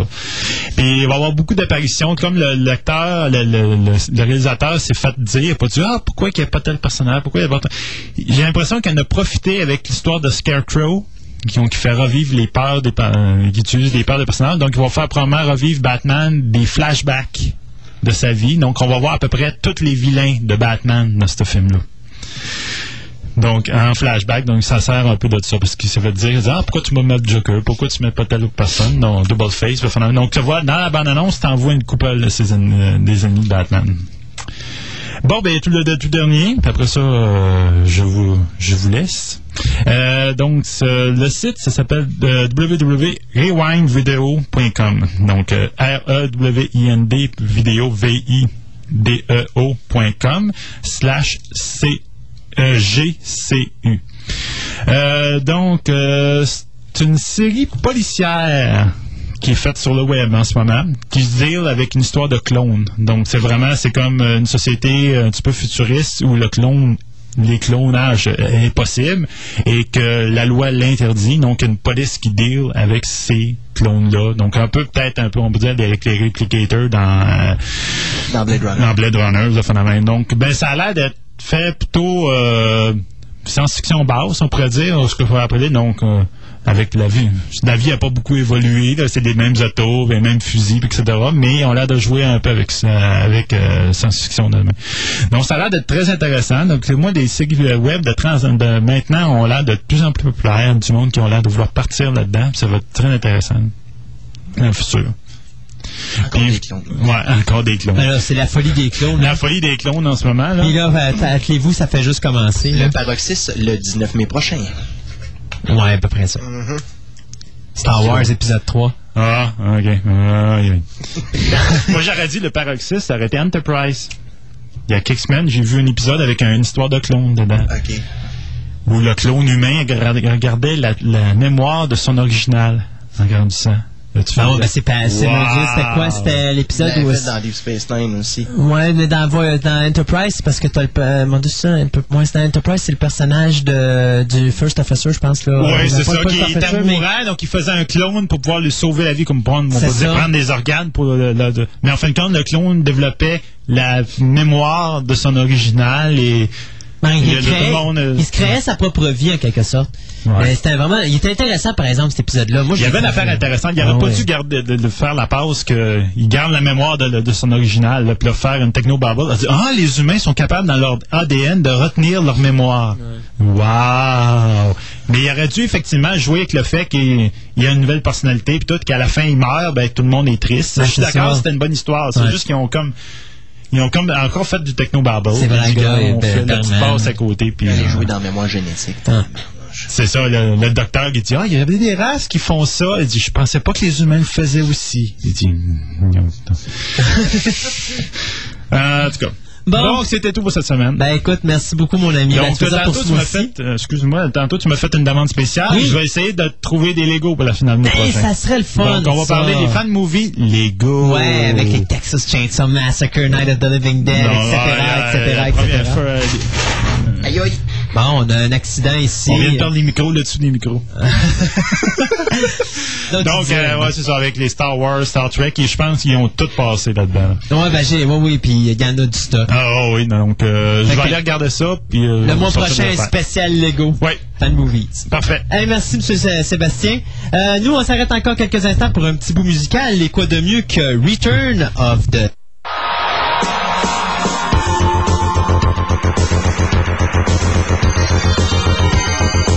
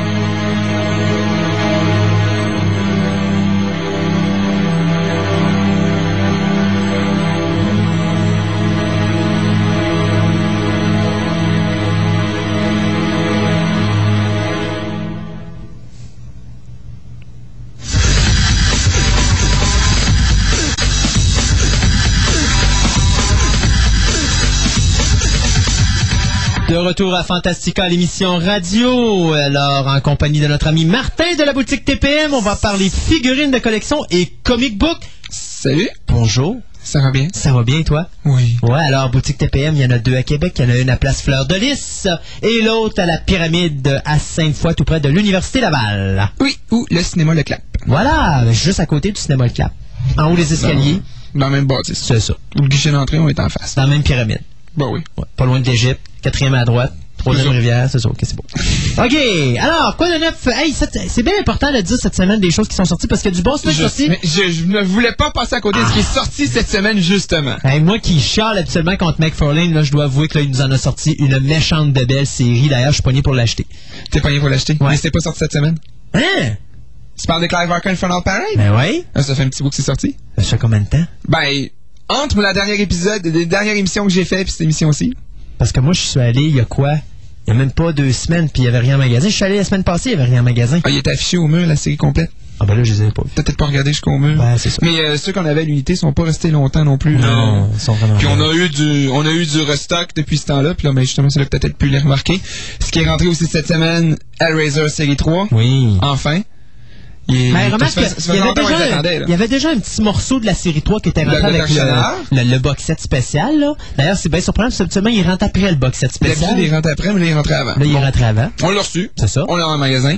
Euh, ensuite, il est rentré du Spawn, Art of Spawn série 26. paraît Il est rentré du Spawn Reborn. Euh, à vrai tout est rentré autour des deux dernières semaines. Là, on a eu beaucoup de stock. Puis j'espère que le Movie Maniac 7 va sortir euh, un petit peu avant, Ouais, un petit peu l'Halloween. avant serait le bon timing pour ça, justement. Mais euh, comme, comme je disais avec euh, l'autre Martin de la boutique TPM, euh, c'est tout, c'est rien. Hein, parce que moi, pendant toute l'année, j'étais bien tranquille. Puis là, tout sort en même temps. On dirait qu'ils veulent tous sortir pour l'Halloween. Ben, c'est la période. Hein. C'est c'est la période pour les figurines d'horreur de collection. C'est sûr que c'est la bonne période. Exact. Mais bon. Ensuite, euh, du côté de la figurine, dans le previews, ben, ça s'est calmé quand même. euh, je trouve que c'est un bon mois. Moi, euh, c'est surtout la compagnie Sota qui est impressionnante. C'est sûr. C'est sûr, une nouvelle. Ben, je- moi, je sais pas si c'est une nouvelle compagnie. C'est pas une nouvelle compagnie, mais là, ils ont Mais- décidé de prendre le marché au même titre que Nicole l'a pris il y a deux ans avec la sortie justement des Hellraiser puis des Gremlins. Mhm. Avec leur lignée euh, Now Playing, euh, la série 1 Action Figures qui vont inclure euh, Toxic Avenger, Darkman puis un American Werewolf in London. Mine, mine, mine. Oui, et dire que McFarlane croyait qu'il avait plus rien à faire dans les figurines. Sais-tu c'est quoi la série 2 C'est quoi la série 2? qui s'en vient l'année prochaine? Le Jeepers Creepers est dedans. Mhm. C'est une figurine que McFarlane avait craché dessus. Et euh, il y en a deux autres là, que malheureusement j'ai ai vus ce La matin. mémoire mais fait défaut. La mémoire me fait défaut. Mais le Jeepers Creepers, je l'ai retenu tout de suite. Mhm. Parce que lui, euh, ça, c'en est, c'est certain qu'il va dans ma bibliothèque, lui, avec. J'attendais que McFarlane le sorte. Il y avait la compagnie qui avait fait euh, le 12 pouces de Return of the Fly, qui avait décidé, eux autres, qu'ils allaient en faire un 12 pouces de Jeepers Creepers, qui est jamais sorti. Il est jamais sorti. En effet, Et, je euh, me souviens, j'avais essayé de le trouver, j'ai essayé de le commander. puis Regarde, Non. le Return of the Fly est sorti trois ans après avoir été annoncé. Eh boy. OK? Là, celui-là, le Creeper, je m'attends à ce qu'il sorte en- l'année prochaine ou dans deux ans. Hmm. Euh, cette compagnie-là, j'ai bien de la misère avec. Euh, quand je, je- j'aurais dû amener ma, ma, ma figurine 12 pouces de, de, de Return of the Fly, le nom était marqué dessus. Hmm. Euh, elle, elle me fait penser beaucoup à Mesco. Elle dit, ben, elle fait bien les promesses, mais elle les tient pas bien, bien. On les tient pas bien. Ouais. Et il avait promis pour l'automne de cette année un 6 pouces de Return of the Fly et du Creepers. Or, c'est Sota qui vient d'avoir les droits pour le, Mhm. Le Creepers. Donc là, ça, met en- ça remet en question le 12 pouces de cette compagnie-là pour le Creepers parce qu'elle n'a plus les droits du Creepers. C'est ça. Alors, j'ai bien hâte de euh, voir. On va voir ce que ça va donner. Ouais. Euh, on parlait tantôt un petit peu du Pir- Pirates of Caribbean. Ben, les action figures série 1 vont sortir. Donc, évidemment, il y a le Captain Jack Sparrow, il y a Will Turner, le... Faut que j'essaie de lire. Captain Barbossa et un Curse Pirate en forme euh, squelettique Ouais. qui constitue la première série. Et ça, c'est NECA, si je me trompe pas, hein? Et c'est Real Toys Ah, NECA, oui, ouais, exactement. NECA, ouais. Donc, euh, ça devrait être de quoi de pas si pire. Je- on voit les images, une belle grande page avec Disney dans le coin qui annonce euh, les figurines. Et euh, non, ils ont l'air bien faits, c'est bien détaillé. Donc, ça veut dire euh, série 1, série 2, peut-être série 3. ou En tout cas, on verra jusqu'où ils vont se rendre. Habituellement, c'est numérote la série. Ensuite, euh, bon, euh, figurines d'autres. Battlestar Galactica 12 pouces. Et Apollo. Euh, oui, il y a Captain Apollo. Puis t'as le Silent, euh, le Silon euh, comme tel. Oui, moi je connais pas beaucoup, fait que je me fie surtout pour savoir c'est quoi les noms exactement, parce que j'ai essayé d'en regarder, puis je vois à peu près 8 noms de personnages, mais il y en a d'avoir deux figurines, deux Non, non, il y a juste maximum. Là. Puis là, ben, c'est ce qui reste à voir parce que moi, ce que j'avais lu sur cette compagnie-là, c'est qu'ils sortaient du 7 pouces, mais tout ce qu'on a, c'est du 12, 12 pouces. pouces. Parce que dans la série 1, 6 pou- 7 pouces, euh, t'avais Starbuck, t'avais également le Cylon, mais t'avais le Viper et euh, c'est quoi le vaisseau des Cylons? Comment qu'il l'appelait, euh, Gaëtan? T'en rappelles-tu? Oui, la bonne question. Bon, en tout cas, de toute façon, il y avait le, le- le- vaisseau de la colonie euh, des colonistes, soit le Viper, puis il y avait le vaisseau des Cylons qui était le, le, le Silent Raider. C'est le Raider. Donc, euh, il devait sortir les deux vaisseaux en plus de, de, de Starbuck et tout ça. Puis là, ben, tu vois, ils en ont juste le 12 pouces. Donc, j'ai bien hâte de voir... euh, Si le 7 pouces suivi- suivra pas plus tard ou quoi que ce soit, des fois, une question de marketing, tu sors ton 12 pouces, puis après ça, tu sors tes petits 7 pouces, ou l'inverse. L'inverse. Des Ben non, fois, mais là, euh, c'est toujours l'inverse. C'est toujours l'inverse. Ben, c'est ce qu'on a avec les figurines d'Elvis, entre autres. là. Mm. Euh, ils ont sorti une petite. euh, La, la première, ils l'ont sorti en 7 pouces, puis ça, sortent une grosse 12 pouces d'Elvis. Fait que des gens, le 12 pouces, ça peut être soit que les gens vont l'acheter pareil, mais ils vont se sentir ça te fait d'avoir, ou ils vont dire, ben, j'ai la petite, pas besoin de la grosse. C'est ça. Puis c'est vraiment dur à voir si c'est une bonne ou une mauvaise chose. Je préfère des séries où que le 12 pouces est différent des autres, tout simplement. À ce moment-là. D'ailleurs, McFarlane est très mauvais là-dessus parce que quand il sort ses 12 pouces, il sort exactement la même figurine que la 6 pouces. On n'a qu'à penser à The Crow, on n'a qu'à penser à Freddy, on n'a qu'à penser à Jason. Toutes les figurines qui sont sorties étaient toutes similaires aux premières. Oui, Même peut-être dans ces séries spéciales de Spawn ou des choses comme ça, parce que souvent le 12 pouces, c'est... euh, On a sorti des 12 pouces de Spawn. euh, de temps en temps, il y en a sorti, ouais, ou Parce des, que les sets, Souls, ouais, parce que les Torture Souls, c'est exactement les mêmes Mhm. que la série Oh, originale. la, la série Torture, euh, Tortured Soul de 12 pouces, oui, oui, c'est les mêmes. Donc, euh, puis ça fait un peu le tour du côté des figurines. J'ai pas regardé du côté McFarlane, mais il me semble qu'il n'y a pas grand chose non plus d'annoncé. Hum, à moins que ça vous tente que je vous parle des Beatles en cartoon series, euh, Non, merci. c'est ce que je disais. Donc, euh, on va passer du côté de la bande dessinée. Ouais, en passant, euh, tu sais, quand on a parlé du 6 pouces, on a parlé du 7 pouces, après ça, on a eu le 12 pouces, là, on a fait le 18 pouces, et Neka a décidé, lui, qu'il allait aller plus loin, il fait du 19 pouces. Ben, j'ai du, du 20 pouces déjà en magasin. Ouais. Les deux grandes figurines de Lord of the Rings, c'est du 20 pouces. Lord of the Ah, mon Dieu, ouais. Legolas puis Aragorn, là, c'est du 20 Aragorn est quand même belle, Legolas, hmm, Aragorn, c'est bien vendu. Legolas, il m'en reste encore. ouais, c'est ça. J'aurais cru l'inverse. Non, parce que J'aurais cru l'inverse parce que tous les gens aiment Legolas, mais... Ouais, mais regarde le visage. Hmm. Le visage figurine d'Aragorn, on s'entend-tu là qu'ils ont jamais fait une aussi belle Mhm. figurine de, de Aragorn que ça. Le Toy Biz ont de la misère à reproduire le visage de, de Viggo Mo- Mortensen. Mhm. Là-dessus, ils l'ont eu impeccable. Legolas, c'est le contraire. La figurine de 6 pouces est plus belle que la figurine de... Quand tu me dis 20 pouces. Mais euh, va se lancer dans le 19 pouces avec Jason, avec Lando Skeleton, puis euh, il y a aussi, euh, je pense que c'est Iron Maiden aussi qui vont faire, puis ils font une figurine aussi avec euh, le... Ben ça, tu l'as dans ton journal, mais je pense que c'est un, c'est un 18 pouces, là, le, le gars qui jouait dans House of a, of a Thousand Corpses, là, Captain quelque chose, là. C'est comme une espèce de...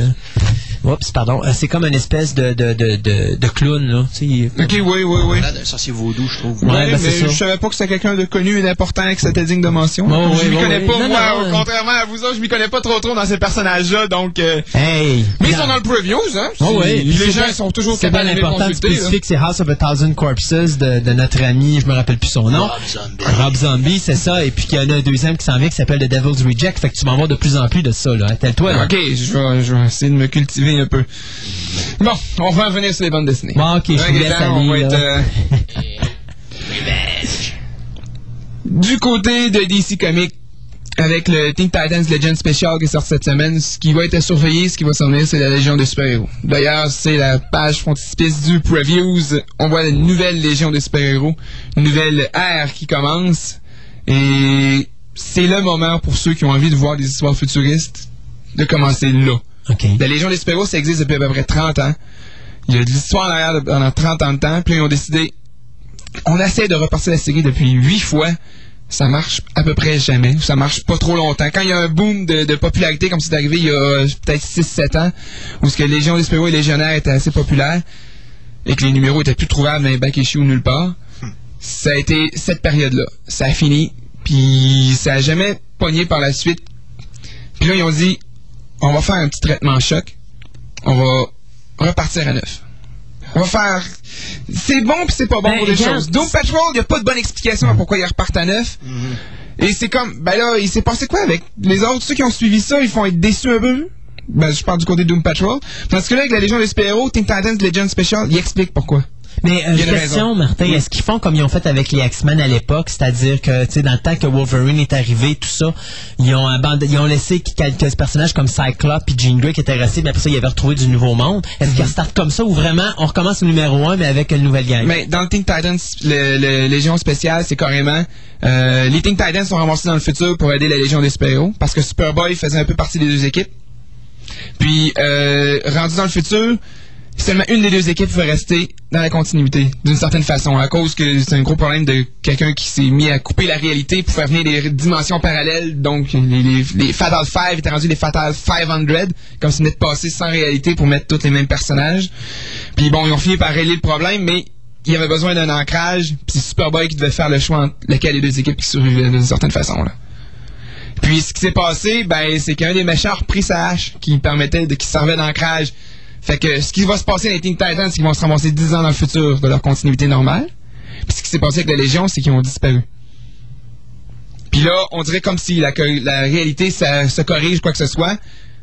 On voit à la fin du, numéro spécial que euh, les légionnaires, ben, c'est une jeune, c'est une bande de jeunes dans un monde quasi parfait et correct qui essaie juste de vouloir que les peuples peut-être s'entendent un peu mieux, puis qu'ils sont idéalistes un peu, puis on voit qu'ils repartent avec ce principe-là, à peu près 25. Ça va être les mêmes personnages, mais l'histoire commence à nouveau, puis avoir une longue histoire sur des personnages puis qui en parlent jamais dans les numéros. Il y a pas de y a- on, développe pas normalement dans les séries beaucoup sur les personnages qui qui avaient dans les Légion du Super On n'a pas vu vraiment de développement beaucoup. Mais là j'ai l'impression qu'on va être capable de mettre un peu plus l'accent là-dessus. Puis euh, ils vont avoir une bonne équipe aussi en arrière.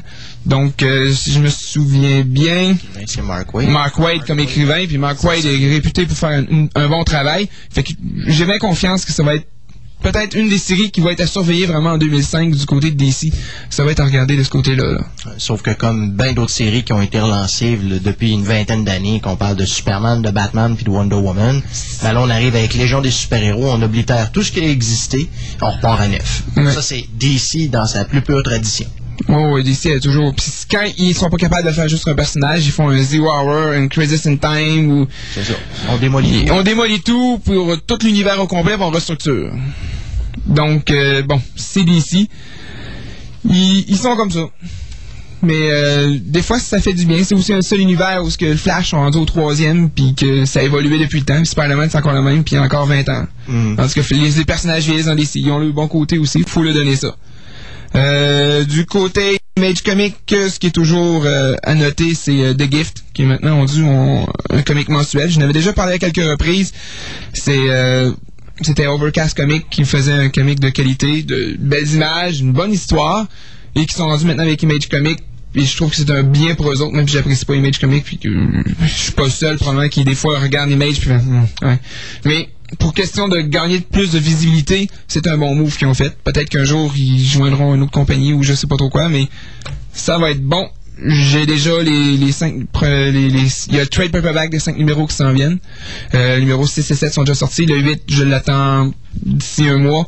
Le 9 est en commande présentement. Ça vaut la peine. Puis les gens qui je l'ai suggéré, que j'en ai, que je les ai conseillés puis qui m'ont écouté, mais ils n'ont pas été déçus. Il y a, il y a de quoi d'intéressant à voir avec ça. Des fois, on peut parler des indépendants en dehors de, de, de Marvel puis de DC. C'est un des rares qu'on peut dire ça.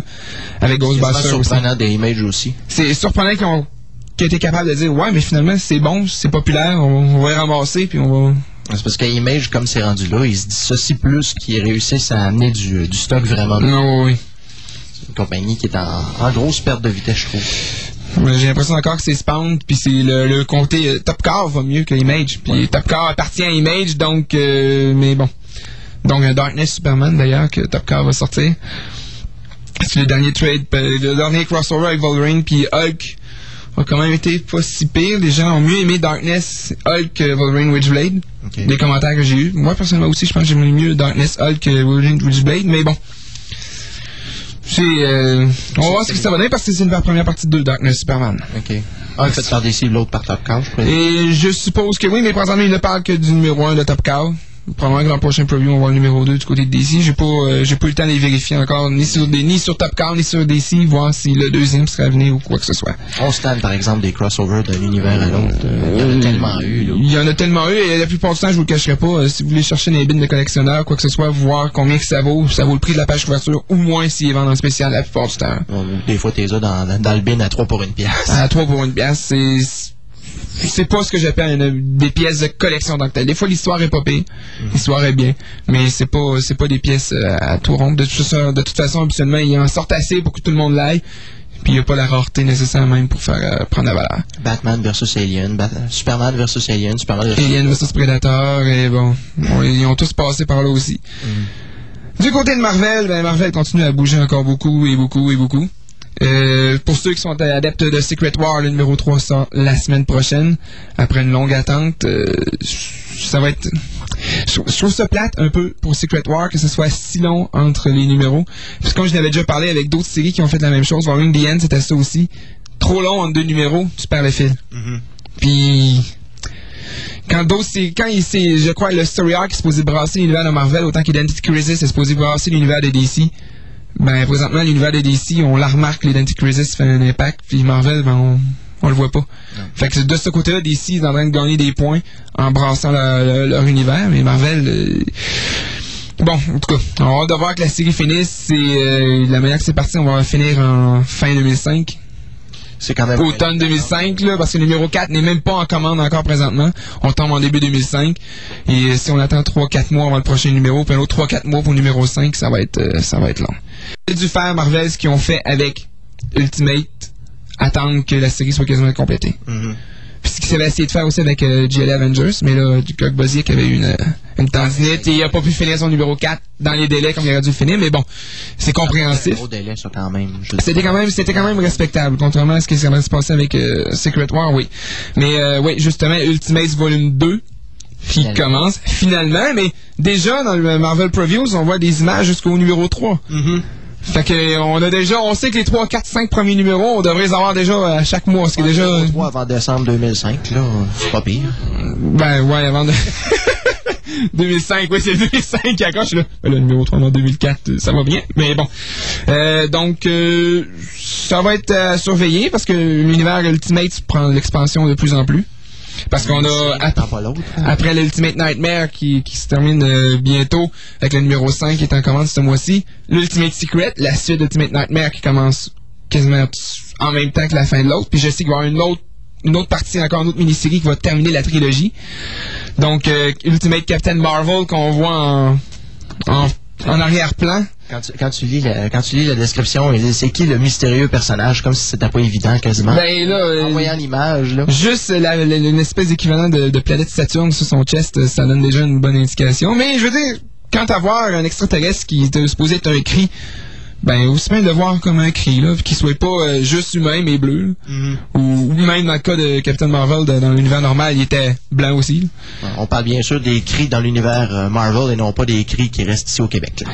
Oui, évidemment, à distinguer. qui venait de la planète Pama.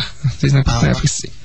Donc, euh, le- donc l'Ultimate Secret, l'Ultimate Nightmare à la fin, bon, l'Ultimate Spider-Man, l'Ultimate X-Men, l'Ultimate X-Force, X-Men, bon, pas Ultimate X-Force, mais en tout cas, Eh, mon- plein, plein d'affaires. S'il vous plaît. Non, euh, pas- on n'est pas. Déjà, X-Force, tout court, n'est pas, euh, n'est pas l'idéal. Je l'ai glissé un mot tantôt pendant la chronique euh, de- sur les films de Wolverine, Astonishing X-Men avec euh, Whedon. Ah, ça, ça ratisse. Le retour de Colossus, c'est. euh, Bon, je suis pas un fan habituellement d'un retour de, de- de quelqu'un qui est mort et qui revient à vie. Mais ça a été bien fait. Quand c'est bien fait, ça va. Quand c'est fait, quand les gens voulaient le revoir de toute façon, ben, aussi bien de bien le faire. Puis ça a été bien fait. Puis c'est la phrase qui dit Je suis enfin mort. C'est comme Oh boy. Il, y en a, il, a, il a vécu. On, on sait pas qu'est-ce qu'il a vécu lourd, mais on sait qu'il a servi de test. Puis ils ont fait à croire qu'il qu'il était mort, mais ils l'ont ramené. En tout cas, il y, a- il y a quelque chose à voir. Puis Whedon, on reconnaît son style un peu avec ce qui s'est passé dans, dans Buffy puis dans Angel. On voit un peu son style euh, au travers. Puis Bon, c'est des C'est traumatismes bien. pour une couple d'années. Fait que finalement, c'est des, des histoires qu'on pourra mettre en masse dans ça. oh, oh, oui. Ça, j'ai bien hâte de voir si Whedon va, euh, va continuer au-delà du numéro 12. J'aimerais, j'aimerais vraiment qu'il continue au-delà du numéro 12 parce que c'est vraiment bien parti. Puis c'est la meilleure série d'X-Men présentement. Là. Euh, j'ai aucun doute là-dessus. Je te dirais que c'est quasiment la meilleure série Marvel, même. De, de Marvel, c'est. Ben là, on va voir ce que New Avengers va donner parce qu'Avengers, présentement, ça brasse beaucoup. Et personnellement, j'aime beaucoup ce qui se passe dans Avengers présentement. Euh, bon, j'ai pas aimé ce qu'ils ont fait à Hawkeyes. Mais j'en dis pas plus. Bon. Du côté de Avengers. Mais sinon, c'est vraiment une bonne storyline.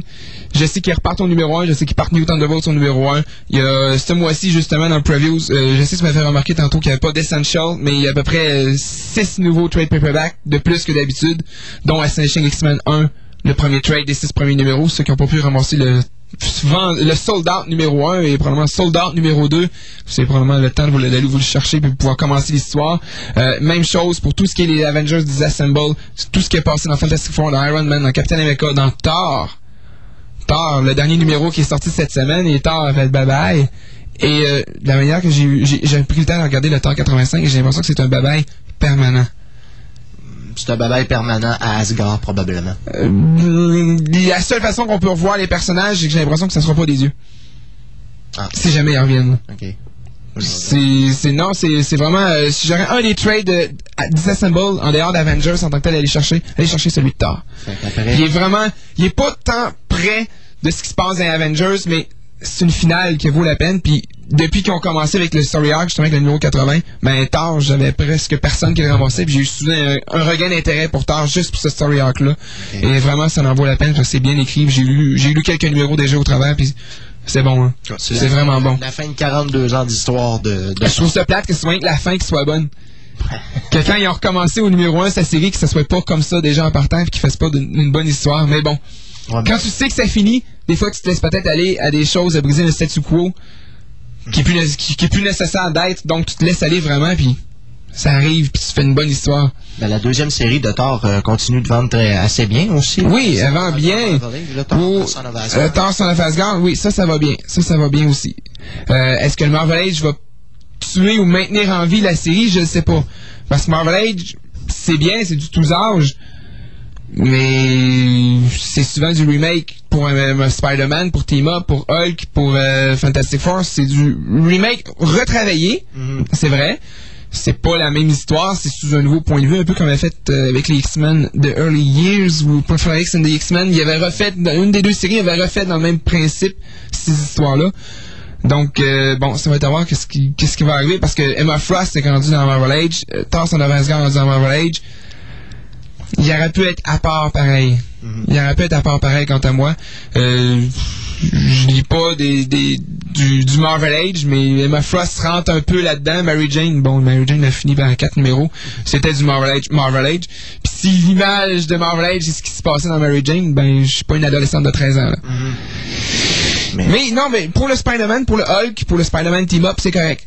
Ça va. Les autres produits Mar- Marvel Age, Ben, ça change. ça, ça, ça vise vraiment le public plus jeune. Ouais, puis ça change des, des réimpressions Ça change des, des réimpressions aussi, mais bon, c'est une ligne. Ça va sûrement. euh, on va voir. C'est l'avenir qui va dire si ça va être une ligne qui va tenir. Les gens croyaient que l'Ultimate, l'univers Ultimate ne t'offrait pas.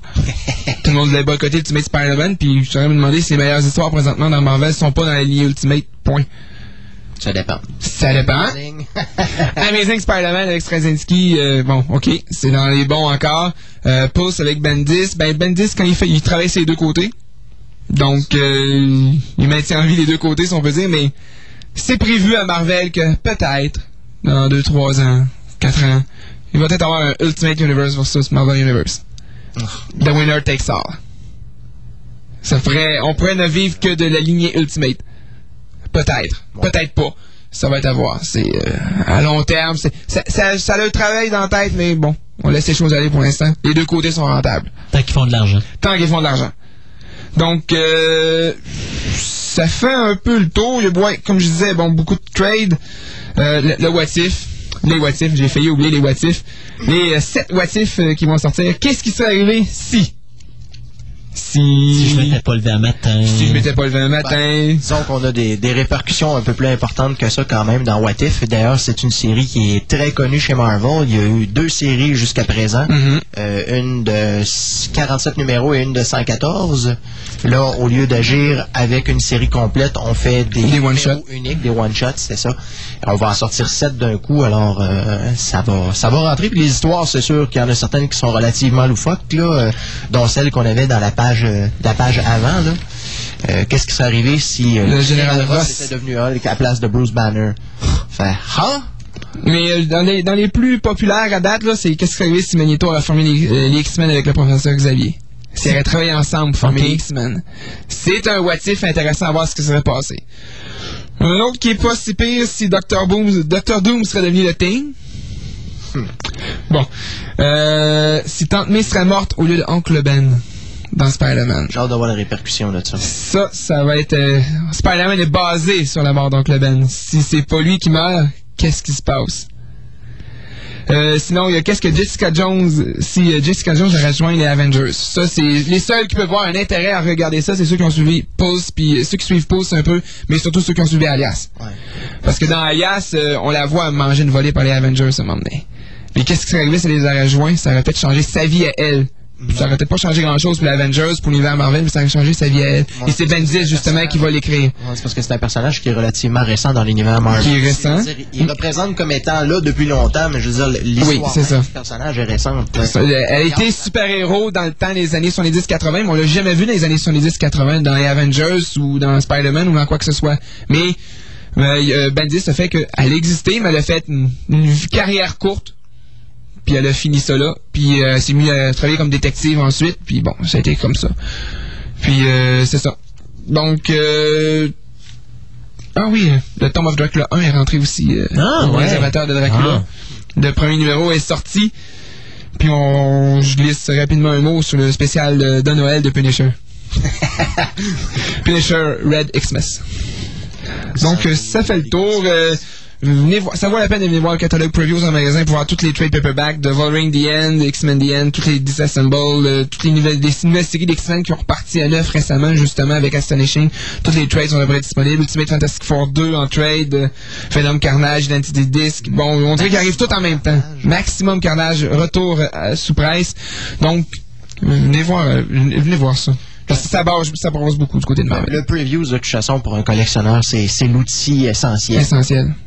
Ouais. Ça vaut la peine à- Et si, lu. et si les gens veulent aller voir le preview, ils s'en vont à, à Fleur Place de Fleur de Lys pas loin à du la magasin. Labbé et euh, des restaurants et à la, pla- à, à Pyramide à Sainte-Foy. À la là. boutique TPM, où vous pouvez demander notre ami Martin. Ou d'autres de mes collègues aussi qui sont capables de très faire, Ah ben très oui, bien faire le travail aussi. Ah ouais, ben quand oui. même, je travaille pas 24 heures sur 24 au magasin Non. et je peux pas être aux deux magasins à la fois, mais quand même. C'est Pas une ça. ligne à 800? J'ai pas une ligne à 800. Eh Ben, merci beaucoup, mon ami Martin. plaisir. Alors, nous, on s'arrête euh, avec euh, le thème de, de Dead Zone et on vous revient tout de suite avec notre deuxième partie des nouvelles.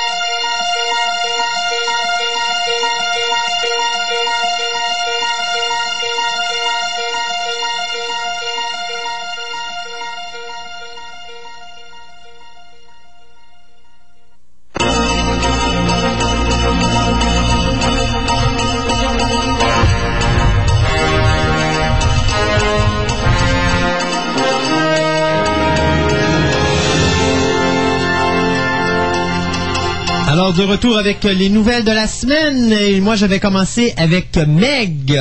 Meg, c'est l'histoire d'un grand requin à la jazz, si vous préférez. C'est basé sur le roman de Steve Alton. C'est quelque chose qu'on parle depuis des années.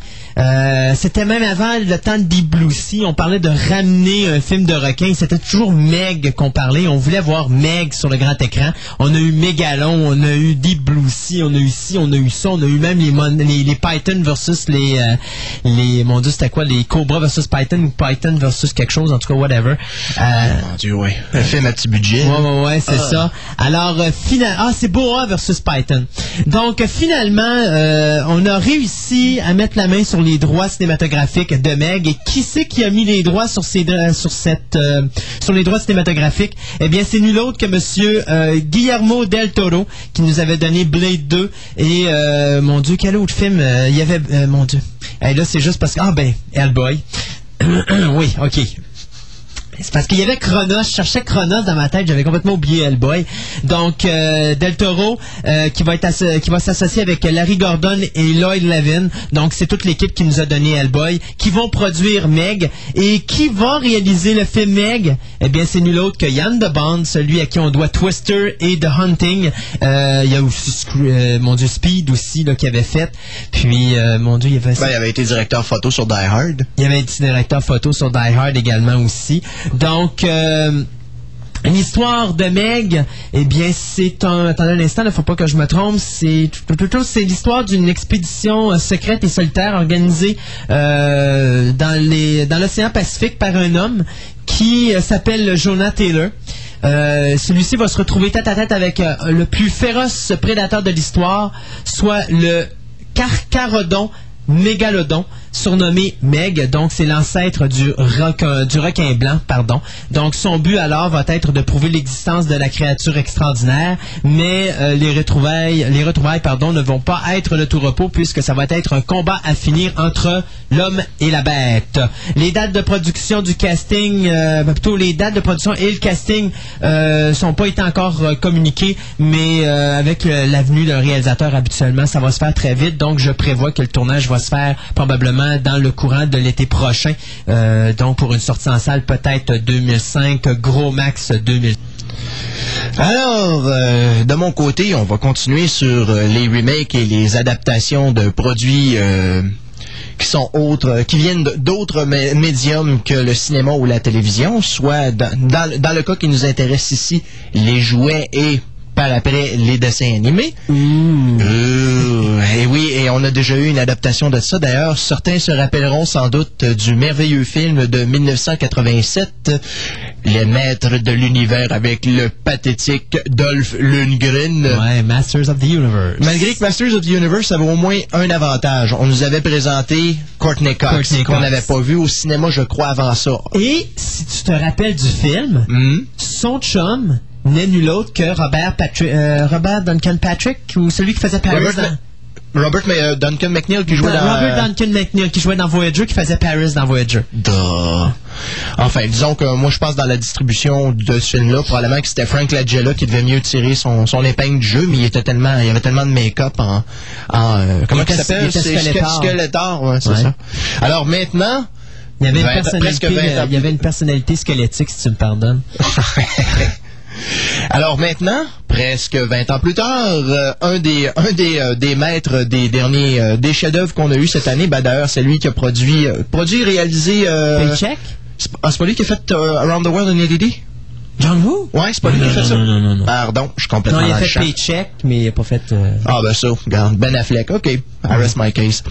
Enfin, toujours est-il que maintenant, il veut s'attaquer à ce, à cette franchise-là et nous ramener euh, Musclard. Euh, Non, on va dire Iman. non, Je pense Ouais. qu'on on va se, on va être mieux euh, comme ça.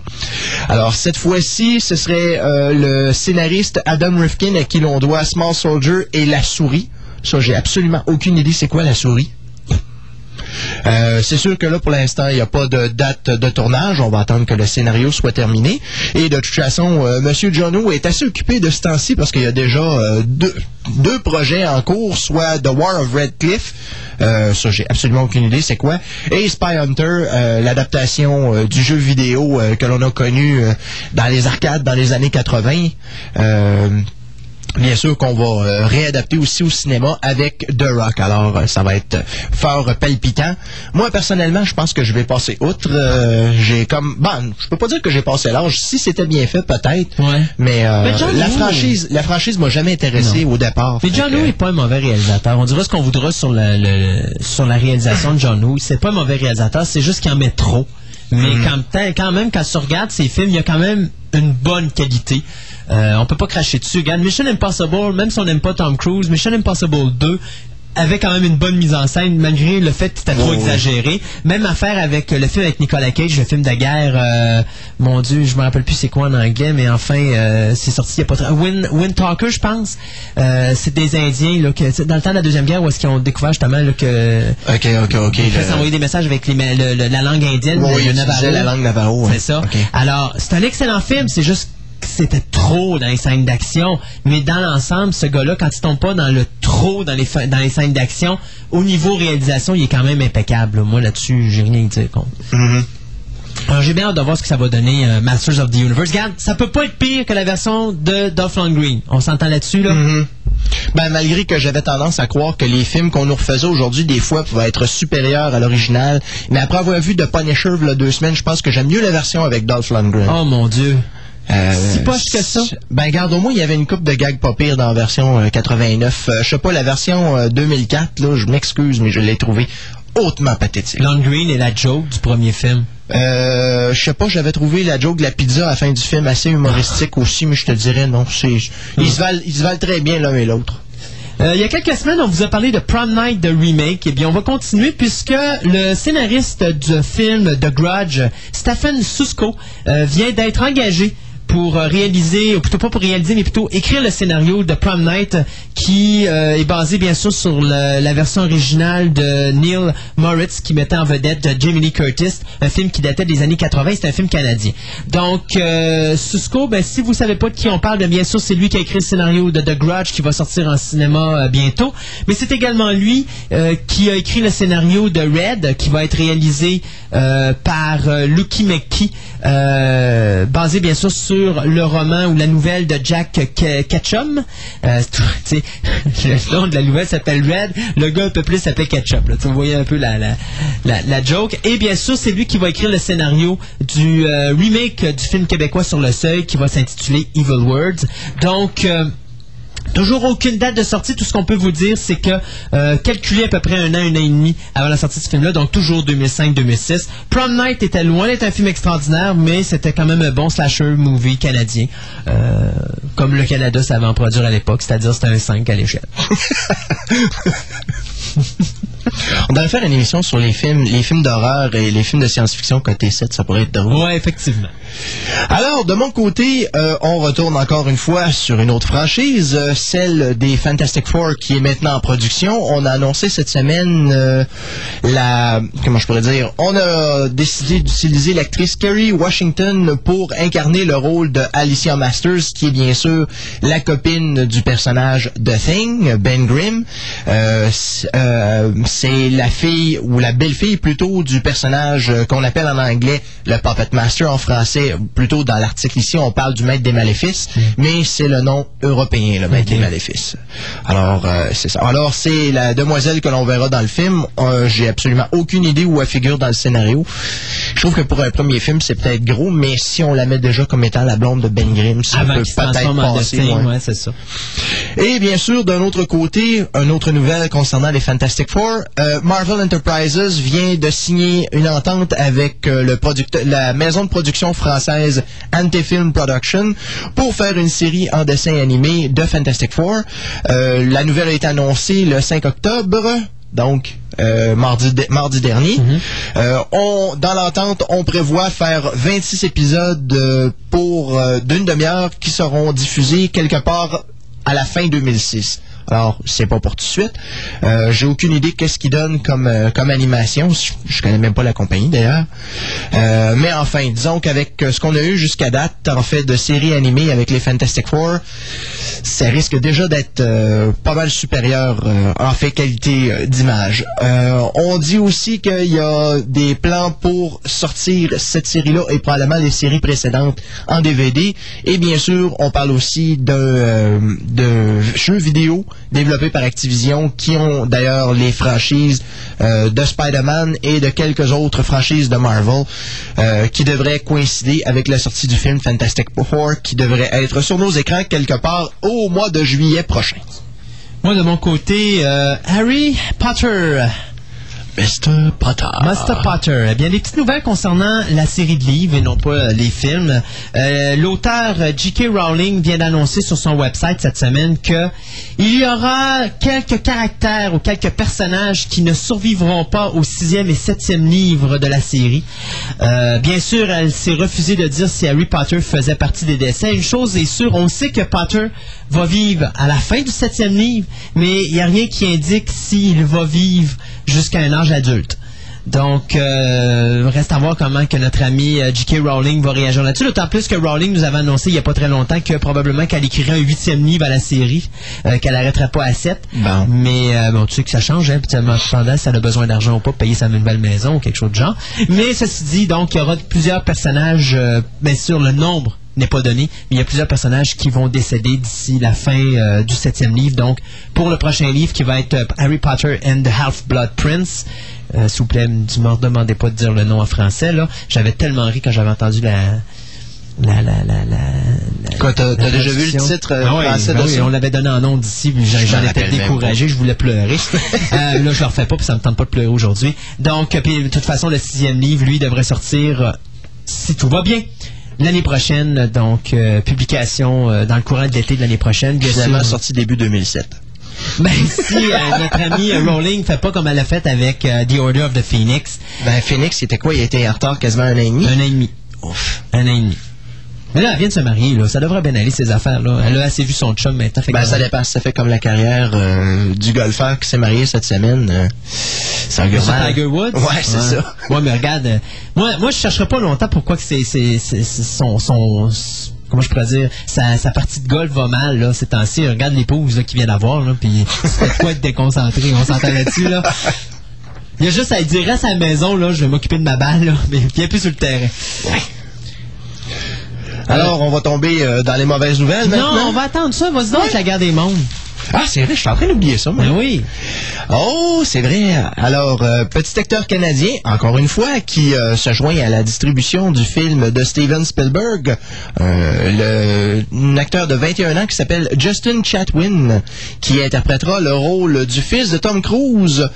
Bien sûr, on parle ici dans le film qui les deux auront une relation qui sera un peu épineuse et qui amènera des situations importantes dans le film. Alors, euh, bien sûr, probablement qu'avec euh, les extraterrestres qui vont arriver puis qui vont foutre le bordel partout, les deux vont vouloir se retrouver. Ou, enfin, probablement quelque chose du genre. c'est pas The Day After Tomorrow, ça? OK. Regarde, si tu dis que tu as des relations, des relations euh, qui sont euh, plutôt euh, négatives entre deux personnages puis qu'il se produit une catastrophe, qu'est-ce que tu fais? faut que les deux essayent de se rejoindre. Définitivement The Day After Tomorrow. Mhm. Bien sûr, euh, jusqu'à présent, euh, le je m'en ai dire le cast, ouf. Euh, L'équipe d'acteurs euh, contient bien sûr Tom Cruise, Miranda Otto, Dakota Fanning et Tim Robbins, qui bien sûr s'est libéré de son poste de Dr. Doom pour Oui. les Fantastic Four. C'est bien drôle. J'ai vu, j'ai vu qui euh, fait le, le rôle. C'est l'acteur qui jouait dans Charmed, qui faisait, mon Dieu, c'est Julian quelque chose, McMahon, je pense, qui s'appelle, qui, qui jouait dans Charmed, qui faisait l'époux de euh, Phoebe, euh, Phoebe, Phoebe Halliwells. Hey, ça fait longtemps que j'ai pas écouté Charmed. Là, euh, ça fait des années. T'as déjà un avantage sur moi parce que moi j'ai jamais écouté. Je Ah connais ouais? les, les noms des personnages, mais ça s'arrête là. Ah, Phoebe, c'était le personnage de Alicia Milano, Ok. c'est ça? Fait que. Ok. Hmm. non, c'est ça. J'ai pas de problème avec l'actrice, mais en tout cas. Ouais.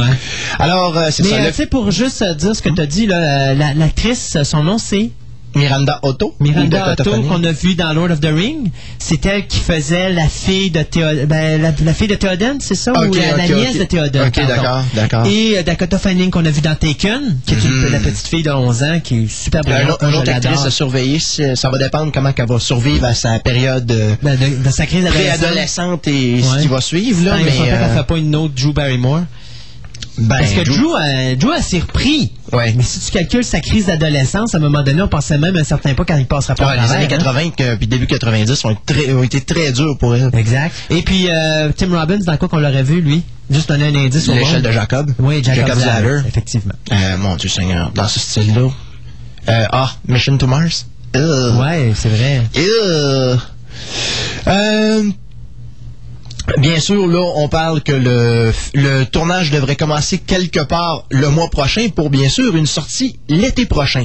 Demandez pas comment Spielberg réussit à tout mettre dans, un, dans son panier si rapidement et tomber en post-production pour sortir un film à peine huit mois après. Spielberg, je comprends c'est- pas. Spielberg, c'est un génie là-dessus, puis euh, ça m'inquiète même pas. Cas, il y, a, le- sens de la logistique parce que quand t'es rendu que t'es capable de, de, sortir un film si rapidement que ça, quoique Brian Singer est capable de faire ça aussi rapidement aussi, là, mais... Mais regarde, Spielberg, dis-toi qu'il y a de l'expérience. Là, on parle de ses premiers films des années 60 et 60 et... Mon Dieu, c'est 69, je pense, son premier film, là, celui de Le film de Colombo. C'est 68 ou 69. ouais. 69, je pense. Donc, euh, garde, là, il y a quand même un bon bagage derrière, là. Euh, ça fait que d'expérience. Puis en plus, il y a déjà tous ses contacts avec euh, Lucasfilm, ça fait que je m'inquiète pas là-dessus. Alors, euh, c'est tout pour... euh, ben, je te dirais que ce qu'il y a, ce qu'il y a après est plutôt... euh, Bouf. C'est pas vraiment des, euh, des, euh, des renseignements très importants, à part qu'on dit que le, le personnage Tom Cruise interprète un, un personnage qui s'appelle Ogilvy, qui est un astronome. Et bien sûr, ben, Miranda Otto va jouer son épouse et Dakota Fanning, leur fille. Donc, ils ont une fille et un garçon. Et le reste, ben, c'est ça, la production qui commence le mois prochain. euh, Une grosse histoire de famille. Ouais, ouais, ouais, c'est ça. Mais pour ce qui est du reste, c'est toute la même chose, à part qu'on par- on mentionne encore une fois que le scénario a été écrit par David Coeb, qui a écrit bien des choses pour Steven Spielberg, donc Jurassic Park. Effectivement. Bon, là, on va sauter aux mauvaises nouvelles parce qu'on en a deux euh, mauvaises nouvelles. Puis ça a été, moi, il y en a une là-dedans euh, qui est un coup dur parce que euh, je l'ai pas vu venir. Tu sais, habituellement, on voit toujours des, des personnages, des acteurs ou des actrices qui tombent malades. Puis à un moment donné, bon, euh, ils décèdent comme euh, celui que tu vas nous parler tantôt. On savait déjà qu'il y avait des troubles de santé. Mais dans son cas, à elle, c'est arrivé comme un cheveu la soupe. Et il me semble pourtant, c'est pas si longtemps que ça qu'on l'a vu au cinéma. Puis d'autant plus que moi, je viens de me retaper ce grand classique d'Alfred Hitchcock dans lequel elle était le plus remarqué, je crois. Euh, on parle bien sûr de la scène de la douche dans Psycho, et bien sûr, vous avez deviné que je parle de l'actrice Janet Lee. Janet Lee qui est décédée euh, dimanche dernier, le 3 octobre, euh, à l'âge de 77 ans, à sa résidence de Beverly Hills, des suites d'une maladie vasculaire. Donc, l'actrice qui avait été repérée en 47 par une autre actrice, soit Norma Shearer, à ce moment-là, qui travaillait à la métro Gunwin Mayer, a traversé, mon Dieu, a traversé les années 50, 60, 70 et 80 et 90 au cinéma. Puis même, je vous dirais, là, jusqu'à à peu près le début des années 70, elle a été plutôt remarquée au cinéma et principalement, bien sûr, dans le film de Psycho, dans lequel euh, ça a été un choc pour tout le monde de voir l'actrice principale mourir après seulement la première moitié du film. Euh, quelque chose qu'Hitchcock... euh, pas, c'était- c'est quoi, c'est 30 minutes, je pense? quarantaine de minutes après le début du film. D'ailleurs, si euh, tu... parce que moi, justement, j'avais vu le making les making-of, qui est à peu près un making-of de une heure et demie sur le, le DVD de Psycho. Et euh, il disait justement que la seule façon de rentrer voir le film de Psycho, c'est qu'il fallait que tu rentres avant que le film débute. Si le film t'a débuté depuis ne serait-ce que 5 secondes, tu peux pas rentrer dans la salle. Ah, c'est ça, il y avait un Bruce, un Bruce Campbell à la porte qui disait non. T'avais un, agent, t'avais un agent de police à l'entrée de chacun des cinémas et les gens ne pouvaient pas rentrer dans les salles de cinéma et la compagnie Universal avait même envoyé des espions pour essayer de rentrer et les cinémas ne laissaient rentrer personne et il y avait des amendes gigantesques qui étaient données s'il y avait quelqu'un qui pouvait passer. Bah, tu fais Euh, juste retirer les droits du film, puis euh, oublie ça, là. euh. Effectivement, surtout que ça a été un gros succès à l'époque. Euh, je pense que le film le plus remarquable de euh, Jenny- Janet Lee, ça va rester Houdini, euh, parce que c'est sans ce, sans ce film-là, euh, Houdini avait été fait en 51, et c'est dans cette euh, dans ce film-là qu'elle a rencontré Tony Curtis, l'homme qui va devenir bien sûr son premier mari, et qui va donner, qui va faire en sorte qu'elle va donner naissance à deux filles, soit Kelly Curtis mais surtout Lee Curtis qu'on connaît très bien, qu'on a vu dans Halloween, qu'on a vu justement dans Prom Night qu'on a parlé tantôt, et puis dans une coupelle d'eau. Un autre Scream Queen. Euh, ben, c'est la screen euh, la Scream Queen euh, des, euh, la première, Mhm. l'original. Euh, donc, Janet Leigh, qui a eu la chance d'ailleurs de jouer deux fois avec Jimmy Curtis. 1979, dans le film de John Carpenter qui s'intitulait The Fog. Ah, je savais même pas que Janet Leigh était là-dedans. Bien oui, c'est elle qui fait l'assistante. D'ailleurs, elle joue avec Nancy Loomis, qui jouait également dans euh, Halloween. Halloween et euh, dans Halloween H2O. H2O. Ah ouais, ça, ça c'est un clin d'œil d'ailleurs qui valait quasiment le film à lui tout seul. Ouais. C'est-à-dire de voir Janet Leigh avec sa mère, de, Tu veux dire Janet Jamie avec sa fille plutôt. Ouais, Curtis, Mais d'avoir la même voiture que dans Psychose et en plus avec la petite musique de Psychose en arrière, là, tu fais Ah, Oh. pas d'un beau petit bijou. Et c'est la dernière fois d'ailleurs qu'on l'a vu sur le grand écran. Ah, Donc, euh, dans le cas de Janet Leigh, une grosse perte pour le cinéma. Euh, 77 ans, moi je trouve ça jeune quand même. Euh, et puis, bon, ça c'est le genre de décès qu'on voit pas arriver. Donc, euh, ça c'était notre première mauvaise nouvelle de la semaine. La deuxième, ben je te la laisse. Ben, la deuxième, euh, c'est pas quelqu'un qui s'est beaucoup illustré dans notre carcan, mais cependant, c'est quelqu'un qu'on voit. euh, ben, en tout cas, moi, je, je l'ai connu dans les années 80, bien sûr, avec les comédies qu'il a faites, parce que c'est c'est surtout un acteur comique, c'est un stand-up comédien. Moi je l'ai On- connu avec Caddyshack. Ah oui, oui, c'est vrai. Ben, moi, je l'ai connu avec Back to School. Bien sûr, on parle ici de Rodney Dangerfield, qui s'est lui aussi éteint cette semaine à l'âge de 82 ans. Euh, on ne mentionne pas ici la date euh, de son décès, malheureusement. C'est, euh, je te dirais, moi j'ai vu la nouvelle mercredi ou jeudi. OK. Parce que c'est ça. Euh, Monsieur Dangerfield a subi une opération euh, le 25 août dernier euh, pour euh, une valve cardiaque. Mais malheureusement, euh, il était tombé dans le coma suite à ça. Et il s'est réveillé euh, récemment. Je pense, il est sorti de son coma Mm. et justement, il est retombé, il est retombé dedans et il en est jamais ressorti. Euh, bien sûr. c'est quand même bien spécifique. Dans ce quand il est sorti de son coma, il y avait son épouse qui était là. Il a embrassé son, son épouse, il a serré la main, puis il a suré au médecin, puis il est retombé dans le coma euh, quelques temps après. Ben, il ne mentionne pas la femme, mais il mentionne pas l'épouse ici. Il parle de son publiciste qui était avec lui. Ouais, mais c'est ça, son épouse qu'il a embrassé, puis... euh, Ah. ben, il Son publiciste, c'était sa femme? Hmm, ben là, je sais pas, là, mais... euh, En tout cas, si, si je me fie à ce qui est marqué ici, euh, c'est lui qui dit qu'il l'a embrassé, alors cherchez l'erreur. hmm, mais ça se peut. Enfin, toujours est-il que, bien sûr, le, le comédien euh, a deux survivants dans sa famille, euh, deux enfants d'un mariage précédent. Euh, bien sûr, euh, il a quand même fait des, inca- des, des incarnations dans le monde de, de la science-fiction, du fantastique et de l'horreur. On va laisser faire le médiéval. Il avait joué dans un film qui s'appelle Angels with Angles, euh, d'ailleurs, qui a été fait cette année. D'ailleurs, c'est- quoi la- l'anecdote drôle de ce film-là? Hmm? C'est qu'ils ont ramené au CGI un grand du cinéma qui est décédé il y a quelques années, qui est euh, George Burns. OK? Et donc, euh, George Burns fait un esprit là-dedans qui revient voir Ronnie Dangerfield. Ah, non. Fait qu'il est venu chercher là-dedans. Fait que tu vois une belle anecdote, hein? mais- Ah, ah. Euh, outre ça, bien sûr, il y avait eu sa performance dans le film Li- Little Nicky qui est avec bon, Euh, Adam Sandler. Adam Sandler. Voilà, je cherchais justement le nom. Et il avait fait une, une- une petite apparition dans Casper A Spirited Beginning. Euh, Ça, je pense que c'est le deuxième film de la série, celui qui suivait Casper. Ok, ok, ok. Parce que c'est marqué V après, puis si je me rappelle bien, C'est dans... vidéo. Ok. Non, c'est parce que je pensais que c'était jeu vidéo. Non, non, non. OK. Euh, bien sûr, euh, la Academy of Motion Picture Arts and Sciences, qui, euh, bien sûr, fait les cérémonies des Oscars et s'occupe euh, du milieu cinématographique, a refusé, euh, comment je pourrais dire, l'admission de Rodney Dangerfield dans leur rang, étant donné qu'il n'était pas assez populaire et qu'il n'avait pas, Il avait pas fait suffisamment de... Il n'avait pas montré son, comment je pourrais dire, son éventail d'acteurs, mais quand même, dans les dernières années, moi, Rodney Dangerfield, je l'avais vu dans des trucs qui sortaient de l'ordinaire un peu. Hmm. Je sais que sa performance dans euh, Natural Born Killer était assez spéciale. On parlait pas pantoute du même genre de Non, personnage. C'était pas, c'était pas humoristique du tout. Et on citait justement que euh, avait reçu une lettre de Roddy McDowell, l'acteur qu'on avait connu pour euh, le rôle de Cornelius dans La planète planète des des singes. et dans euh, comment il s'appelait son personnage dans Vampire? Vous avez dit Vampire? Ah, mon Dieu, dans Fight Night, il faisait, en tout cas, il faisait un genre de, de personnage à la, à la À la Vincent télévision, Price. là. À la. Vincent Price, ouais. Alors, euh, c'est lui qui lui avait euh, qui lui avait envoyé une lettre lui disant que malheureusement il pouvait pas accepter euh, de le faire rentrer dans les rangs de l'Academy of Motion Picture. Alors, c'est malheureux, mais le cher ami euh, Ronnie Dangerfield n'aura jamais eu le respect qu'il méritait et qu'il demandait à toutes les fois qu'on le voyait d'ailleurs. D'ailleurs, petite anecdote aussi bien amusante de quelque chose qu'il a fait. Quand il s'est vu refuser son, euh, son entrée euh, avec la lettre de euh, Monsieur McDow- McDowell, il a ouvert son propre site web. Et euh, il y a eu tellement de, de réprimandes des fans que finalement, McDowell, il a envoyé une lettre disant, OK, finalement, on va accepter ton admission. Et ça, ce, ce à quoi il a rétorqué, euh, non, c'est pas nécessaire. euh. bon, il y a une phrase en bas là, qui... euh, là, j'ai jeté mon papier tantôt, là, mais je pense que tu l'as, toi. Quand il s'est fait il s'est fait donner son, son acceptation, il a dit non, merci au nom de la comédie, je pense, ou quelque chose du genre. Oh, oui, en effet. Mon Dieu Seigneur, comment ça j'ai pas vu ça? Mais c'est quoi qu'il dit?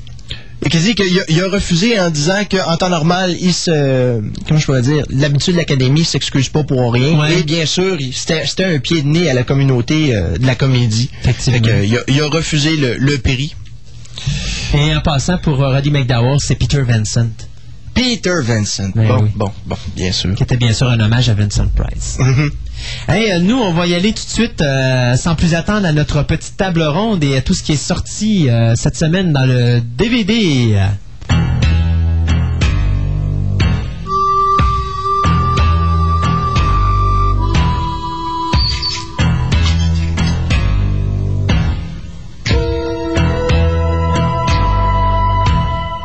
Et on va y aller tout de suite au niveau du cinéma, puisqu'on a eu un nouveau film au cinéma cette semaine qui est Un été avec les fantômes. Alors, euh, Un été avec les fantômes, film québécois, c'est un film qui rentre dans la lignée des films pour tous. Euh, en dehors de ça, ben, il n'y a rien eu de nouveau euh, comme tel. Attelez-vous la semaine prochaine. On est quoi aujourd'hui? On est le 9, ouais, c'est ça, la semaine prochaine, il y a Son of Damask. Et si on est gentil, on devrait peut-être avoir Riding the Bullet ici à Québec. Dans le marché du DVD, J'oublie quoi la semaine prochaine? Qu'est-ce que. Ah, ouais, Team America, le- la version euh, South Park de- des Thunderbirds. Effectivement, je vois l'annonce partout à la télévision. Euh, donc, c'est Team America, American World of Police ou euh, World of Police? C'est Team America World Police. World Police, ok. Ouais. Qui fait vraiment Thunderbirds, effectivement, avec toutes les explosions et tout ça, là. Puis comme je disais à des amis cette semaine, c'est probablement le film qui va aller chercher le budget que Thunderbird... euh, pas la- le budget, mais l'argent, les rentrées d'argent que Thunderbirds a pas eu. Ouais, exactement. Sauf que le problème de Thunderbirds, c'est pas parce qu'il était pas bon le film qu'il a pas eu ses rentrées d'argent, c'est parce qu'il s'est fait, excusez l'expression. Ouais. Euh, donc, cette semaine, Aladdin, la version 2 disques Platinum Edition qui est sortie. Mine, ouais, c'est ça. Sauf qu'à Québec, essaye d'en trouver une avec une pochette anglaise, toi. Euh, après ça, on a Friday 13, le coffret qui est sorti. Vous allez à Future Shop, vous l'avez à 59,99. C'est le plus beau que je l'ai jamais eu. Ouais, ben là, ils n'ont plus parce que là, euh, tout le monde les avait réservés. The Fearless Vampire Killer de Roman Polanski. Ça, j'ai bien de la misère à trouver ça partout. The Hunger de, Ton- de Tony Scott, c'est Tony son Scott, premier ouais, film, effectivement. Return of the Living Dead Part 2, justement, qui était sorti. On devait avoir The Day After Tomorrow cette semaine, mais à cause de quelqu'un qui a pas fait sa job à Régie du cinéma puis qu'on n'a pas eu l'étiquette, il reporte à la semaine prochaine. Ah, autre? Ah ouais, j'adore ça du monde de même, moi. Euh, C'est quoi, c'est trop dur de mettre une cote... euh, tu sais, je veux dire, dans le fond, il est déjà, il est déjà sorti Il est déjà coté le maudit film. C'est juste de mettre le maudit sticker. Moi, je trouve ça vraiment stupide. J'adore rester au Québec. Il y a juste au Québec qu'on a des niaiseries de même pour avoir des films. Je me rappellerai toujours la journée où je suis allé acheter la, cassette vidéo de Dawn of the Dead. Mhm. Et on me dit, ben, Dawn of the Dead, on l'a pas au Québec parce qu'il n'a pas été accepté par la régie du cinéma. On n'a pas de sticker, mais tu peux aller chercher le DVD. Ça, c'était à l'époque que j'avais pas de machine DVD. Fait que j'avais acheté le DVD, je me l'étais fait faire copier en VHS pour avoir ma copie VHS. T'as le DVD de Dawn of the Dead, mais t'as pas la vidéocassette de, de Dawn of the Dead. Ça, si tu veux appeler vraiment des gens niaiseux, stupides, ridicules, caves et tout le patatlan, c'est ça. Régie du cinéma. De Farscape, là, là je recommencerai pas à péter mes plombs sur eux autres. Farscape, ouais, c'est ça, ouais. Farscape, quatrième saison, c'est sorti cette semaine. Roswell, deuxième saison, c'est sorti également cette semaine. Je pense 58-59 pièces. Je pense qu'on peut avoir le coffret. Deep Impact, Special Collector Edition, qui est également sorti cette semaine, malgré que je l'ai vu nulle part. Euh, 2010, on fait une réédition. Unspeakable, euh, qui est sorti également avec Dennis Hopper. Euh, on a It's Alive et It's Alive 2. It's, ok, regardez, on a deux DVD. Le premier, c'est It's Alive. Et le deuxième DVD, c'est It's Alive 2, It Lives Again et It's Alive 3, Island of the Alive. les deux sur le même disque. OK. Euh, moi, personnellement, c'est pas des films que j'ai aimés. J'ai donné trois fois la chance à ces films-là pour me les garder dans ma bibliothèque parce que j'essayais de trouver quelque chose de bon là-dedans. Le premier, tant qu'à moi, demeure le meilleur, mais encore là, c'est artificiel. C'est du film de série B avec un budget genre 3,50$ dans le portefeuille. C'est tout ce qu'ils avaient pour faire le film. C'est vraiment ordinaire, mais bon, il y a des fans de ça, donc les fans, ben, c'est sorti. Euh, un autre film aussi que- qui est sorti, Cameron's Closet, Oui, oui, oui. qui est sorti oui. de nulle part. Lui, euh, je savais même pas qu'il était sorti. He Knows You're Alone. Ça aussi, c'est un autre film d'horreur qui sort. On ressort une réédition de Body Snatcher. Euh, on ressort la vieille version euh, avec John Barrymore de Dr. Jekyll and Mr. Hyde. Euh, c'est sorti cette semaine. Waxworks, qui est sorti également cette semaine. Ah, ouais. oui. ça, je essayer de mais la pas, main là-dessus. pas le Waxwork que tu penses. Waxworks, Ah, ok, la version. Euh, C'est pas celui de celui d'Anthony. Cox, là. non, pas celui Ah. d'Anthony Cox. Mais ça, euh, achète la version de Lion C'est les deux films sur le même DVD. Je l'ai vu, je l'ai vu, je l'ai vu. Ben oui, va-t'en sur DVD Soon, je suis sûr que tu le trouves pour euh, 10 pièces ou maximum 15 pièces. Hmm. Euh, moi, je l'ai chez nous, de toute façon. Pas, pas de commentaire, Oh, c'est quand même pas pire. Lady Death, le dessin animé ou le film de- en dessin animé qui Oui, est sorti en DVD cette semaine. Effectivement. Donc ça, c'est ce qui est sorti cette semaine. Et qu'est-ce qui s'en vient la semaine prochaine? Ben, je vous le dirai... Euh, euh, ben, je vais vous le dire là, tiens, tant qu'à ça. Tout aussi bien. si on peut voir de quoi sur Internet. Là, il est long, Internet. Bon, regarde, on va parler un petit peu de Smallville. On avait dit qu'on parlerait un petit peu de Smallville, la quatrième saison? Oui. Ouais. le- Oui, c'est ça. Oui, Quatrième? oui, oui. Euh, des changements dans Smallville cette année que personnellement, j'adore. Ils ont enlevé toutes les affaires quiche qu'il y avait dans les années précédentes, les, les- les niaiseries de... euh, tu sais, la même histoire redondante qui tourne. Ben là, de toute façon, le triangle amoureux va, va définitivement avoir été réglé une bonne fois pour toutes avec l'apparition de Lois Lane, là. Je veux dire, euh, quoique euh, Clark Kent a, a pas l'air d'être trop trop... a pas l'air d'être trop trop chaud à l'idée de de fréquenter Lois Lane, ça j'avoue que ça, ça donne une dynamique assez différente à la série déjà en partant. Ouais. Elle, elle, a quasiment un- comme une, une espèce de petite relation. Oui, tu me plais, mais tu sais, moi, ben, Mais tu vois, c'est parce que tu as manqué l'épisode de cette semaine, parce que cette semaine, on Ah. voit bien sûr Chloé, Oui, parce oui, qu'on oui. l'a revu réapparaître la semaine dernière. elle était pas morte, elle? Ben oui. Et euh, ben, tu sais le clonage que ça fait. hein. Ouais, ouais, ouais, ouais. Et euh, J'en suis le résultat, malheureusement. Mais euh, non, face à part, dans le cas de dans le cas de l'épisode, qui est excellent d'ailleurs, il y a une séquence à la toute fin où est-ce que justement t'as Clark qui est assis bien sûr dans, euh, sur une espèce de de, de, de comment t'appelles ça là, tu sais où est-ce que t'as ça sur des bateaux là, les gens marchent là-dessus un tremplin. Donc, euh, Clark est assis sur un tremplin et t'as Lois, à un moment donné, qui a son ballon de football avec Chloé à côté. Et là, ils doivent pitcher le ballon sur, bien sûr, la cible au centre. Question de faire tomber Clark dans l'eau. Bien sûr, tu devineras que Lois, parce que Clark dit ah, In your dream, tu l'auras pas, t'es pas assez bonne, tatati, tatata. Bien sûr, Lois tombe dans plein dedans. Clark sort de l'eau en, en riant et Lois qui s'approche en frottant les cheveux de Clark. Puis tu vois qu'il y a un petit, un petit quelque chose entre les deux. Et bien sûr, la séquence finale qui me fait dire oh, pas encore. T'as Chloé qui est là, qui regarde au ralenti. Merci beaucoup de me le faire au ralenti. Lois, elle se retourne Clark, puis elle baisse sa tête en bas là de dire Oh, not Je me sens encore fait shafter. Bon, tu sais, tant qu'à ça, Raison de plus pour tuer Chloé. Une Ouais. nouvelle fois. Ouais, ouais. Il n'y a pas une autre maison là, qui pourrait la faire sauter à l'intérieur. là. Ah, aïe, aïe. Bon, alors euh, c'est ça, tout ça pour dire. que- Mais j'aime bien la façon cette année que la série est faite. D'abord parce que on voit plus euh, Lana et Clark ensemble. Fait que déjà, ça libère beaucoup. Là. Euh, ça évite d'être redondant.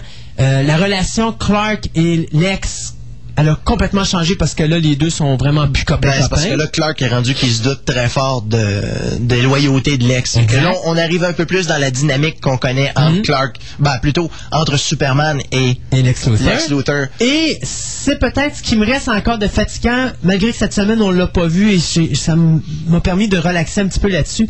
Là, c'est la relation du, la relation entre le père de, ben, le père Luther puis le fils Luther Ok. qui commence à être redondant là, euh, parce que moi t'as qu'à moi, Son, son règne achève de toute façon Papa. Ouais.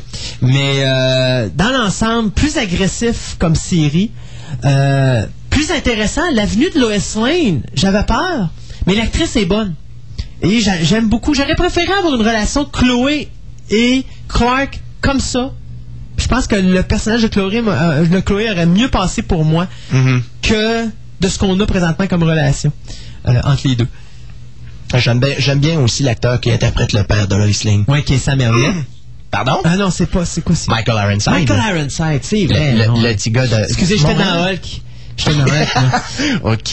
Ouais, non, effectivement, qui était de Montréal, ouais, euh, Michael Ironside. Mais euh, non, effectivement, euh, Surtout quand on le vu apparaître dans le deuxième épisode, là, j'ai trouvé ça, j'ai trouvé ça bien fin comment ils ont amené ça dans la série. est-ce qu'on peut être honnête? La première fois que tu le vois, toi, tu savais que le père de Lois, c'était Michael Ironside. Je le savais aussi. OK. Est-ce qu'on peut être honnête en disant que la première fois qu'on le voit apparaître, On la voit pas venir. Quelqu'un qui non, sait mais pas. c'est pas juste ça. Il est pas reconnaissable.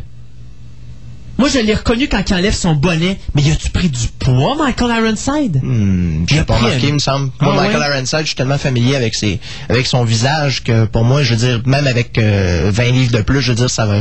C'est encore le même acteur. Moi, je vois la que séquence, ma blonde est en arrière de moi. Maintenant, j'appuie sur le pause, je rewind, je refais jouer la séquence. Je dis, ah ben, bâtins. Je l'ai pas reconnu la première fois. là. Ok. Là, j'ai- Puis à la fin, c'est juste quand il parle que je l'ai reconnu. Mais avant qu'il parle, là, patate. non, exact. Et là, j'arrête. Puis j'arrête sur le visage de Michael Ironside avec son, bien sûr, son petit, capo- son petit capuchon de, de guerre. Et là, je dis à ma blonde, est-ce que tu le reconnais? Catherine, qui connaît très bien M. Ironside, l'a jamais reconnu. Aïe. J'ai dit, c'est Michael Ironside. Mais après, quand tu le vois sans son bonnet, tu le reconnais un peu plus. Mais il a pris du poids. Il a pris un coup de vieux. Fait qu'on est, on est loin de son personnage de Scanners. Très loin de son personnage de Scanner, effectivement. Ouais, ben, 24 ans plus tard, ça change quelqu'un. Effectivement. Mais j'aime beaucoup les changements qui ont été apportés à Smallville. Puis c'est un bon Ça change Oui. le statu quo parce que là, là c'était c'était rendu qu'on courait après la queue, euh, après notre queue depuis trois ans. Ça faisait là. très Lois and Clark. Mhm. Puis je pense qu'on s'en allait dans un mur de béton. Mais là, finalement, avec ça, j'ai comme l'impression que on va peut-être s'en sortir puis être bon pour aller nous chercher encore quelques années de plus. là. Mais là, de toute façon, il faudra peut-être que les, les personnages commencent peut-être à rentrer un peu plus dans l'âge adulte puis qu'ils nous sacent patience avec l'adolescence. là. Effectivement. Mais là, euh, quoi, quand on a commencé la série, Clark était à quoi, 17? 16 ou 17. Bon, Probablement regarde, plus il- 16. Il, est plus qu'à 19, là. Mhm. Euh, il y a peut-être une affaire que j'ai pas aimée cette année, c'est peut-être le début de saison, où est-ce que on voit Clark revenir en Carlisle, mais que le personnage disparaît de même à la fin de l'épisode. Là, je trouve que ça a été trop vite. Mhm. J'aurais peut-être gardé ça un peu plus longtemps, ou au moins garder des feedbacks ou c'est quelque chose en arrière, mais il n'y a rien gardé. euh, tu sais, il y a, il y a la mémoire, mais il n'y a pas de, il y a pas comme, comment je pourrais dire, c'est comme si sa programmation aurait été complètement effacée, puis bon, ok, c'est C'est parce que le Clark a pas la même assurance que sa double identité de Kal-El qui ressurgit occasionnellement. là. Mais au moins, c'est la personnalité qui amène les pouvoirs, les derniers pouvoirs de Superman Mm. qu'on connaît, qu'on connaît, qu'on le connaît avoir comme, entre autres, le vol. Euh, je me rappelle pas s'il a utilisé le, le souffle jusqu'à là, me Non. semble que non. Euh, non, je pense pas. Hum, Remarque ça, quand ils vont nous garocher ça dans l'épisode, on va probablement se tordre de rire, là, Ouais. mais... En espérant Enfin, qu'il n'y a pas quelqu'un qui va perdre ses vêtements. Euh, ouais. En tout cas, probablement qu'il va faire très froid dans cette pièce-là et j'imagine déjà le topo. Et, ben, si tu te rappelles l'épisode dans lequel on nous avait, euh, il avait développé la, son, son regard incendiaire, euh, Ouais. c'était un épisode qui drôle. était, c'était drôle, mais c'était un épisode qui était assez chargé sexuellement Ouais. aussi. Fait que, Ouais. arriver avec quelque chose de genre-là aussi, pourquoi pas? Mais euh, pour en venir au DVD de cette semaine, t'avais-tu réussi à faire apparaître ta, ta fenêtre, euh, Christophe? Oui, elle est apparue pour cette semaine. Euh, ben D'ailleurs, de toute façon, on va peut-être finir l'émission là-dessus. Euh, cette semaine, donc, qu'est-ce qu'on a? Eh bien, on a bien sûr, après une semaine en retard, The Day After Tomorrow, qui va sortir. Euh, on a également la série de Kingdom Hospital de Stephen King. Et la série de Salem's Lot, le remake, qui a été faite sur TNT. Donc, les deux sortent la même semaine.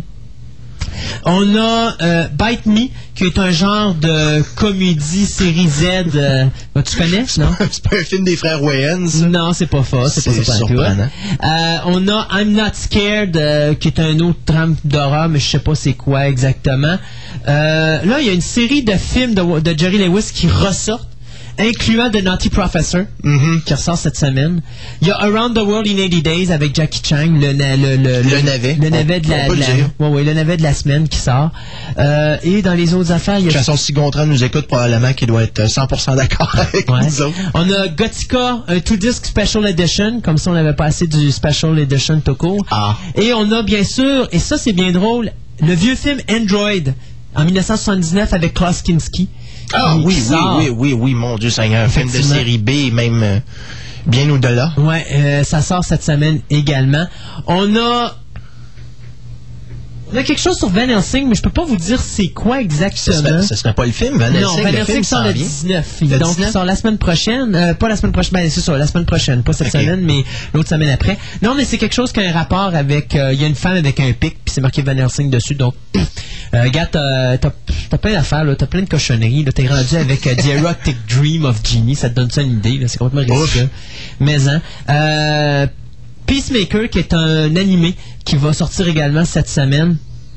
Et euh, à part de ça, il y a ah ben y a oui, c'est vrai, il y a la série complète de Erie Indiana euh, qui va sortir cette semaine Ok, également. ok, ok. Donc c'est à peu près tout euh, ce qu'on a cette semaine. C'est le fun, les petites affaires nébuleuses qui nous ressortent de même. Euh, Ça me donne espoir qu'éventuellement, on va peut-être avoir le DVD de Space Rangers. Wouhou! Ouais, ou The Space Above and Beyond. Oui, ouais, oui, ça. oui, oui, ah, ça.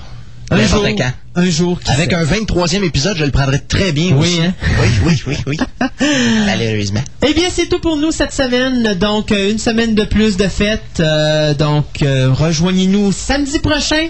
Même heure, même poste. Donc, de 13h à 15h sur les ondes de 6137 avec une autre émission de Fantastica, l'émission radio. Bonne semaine.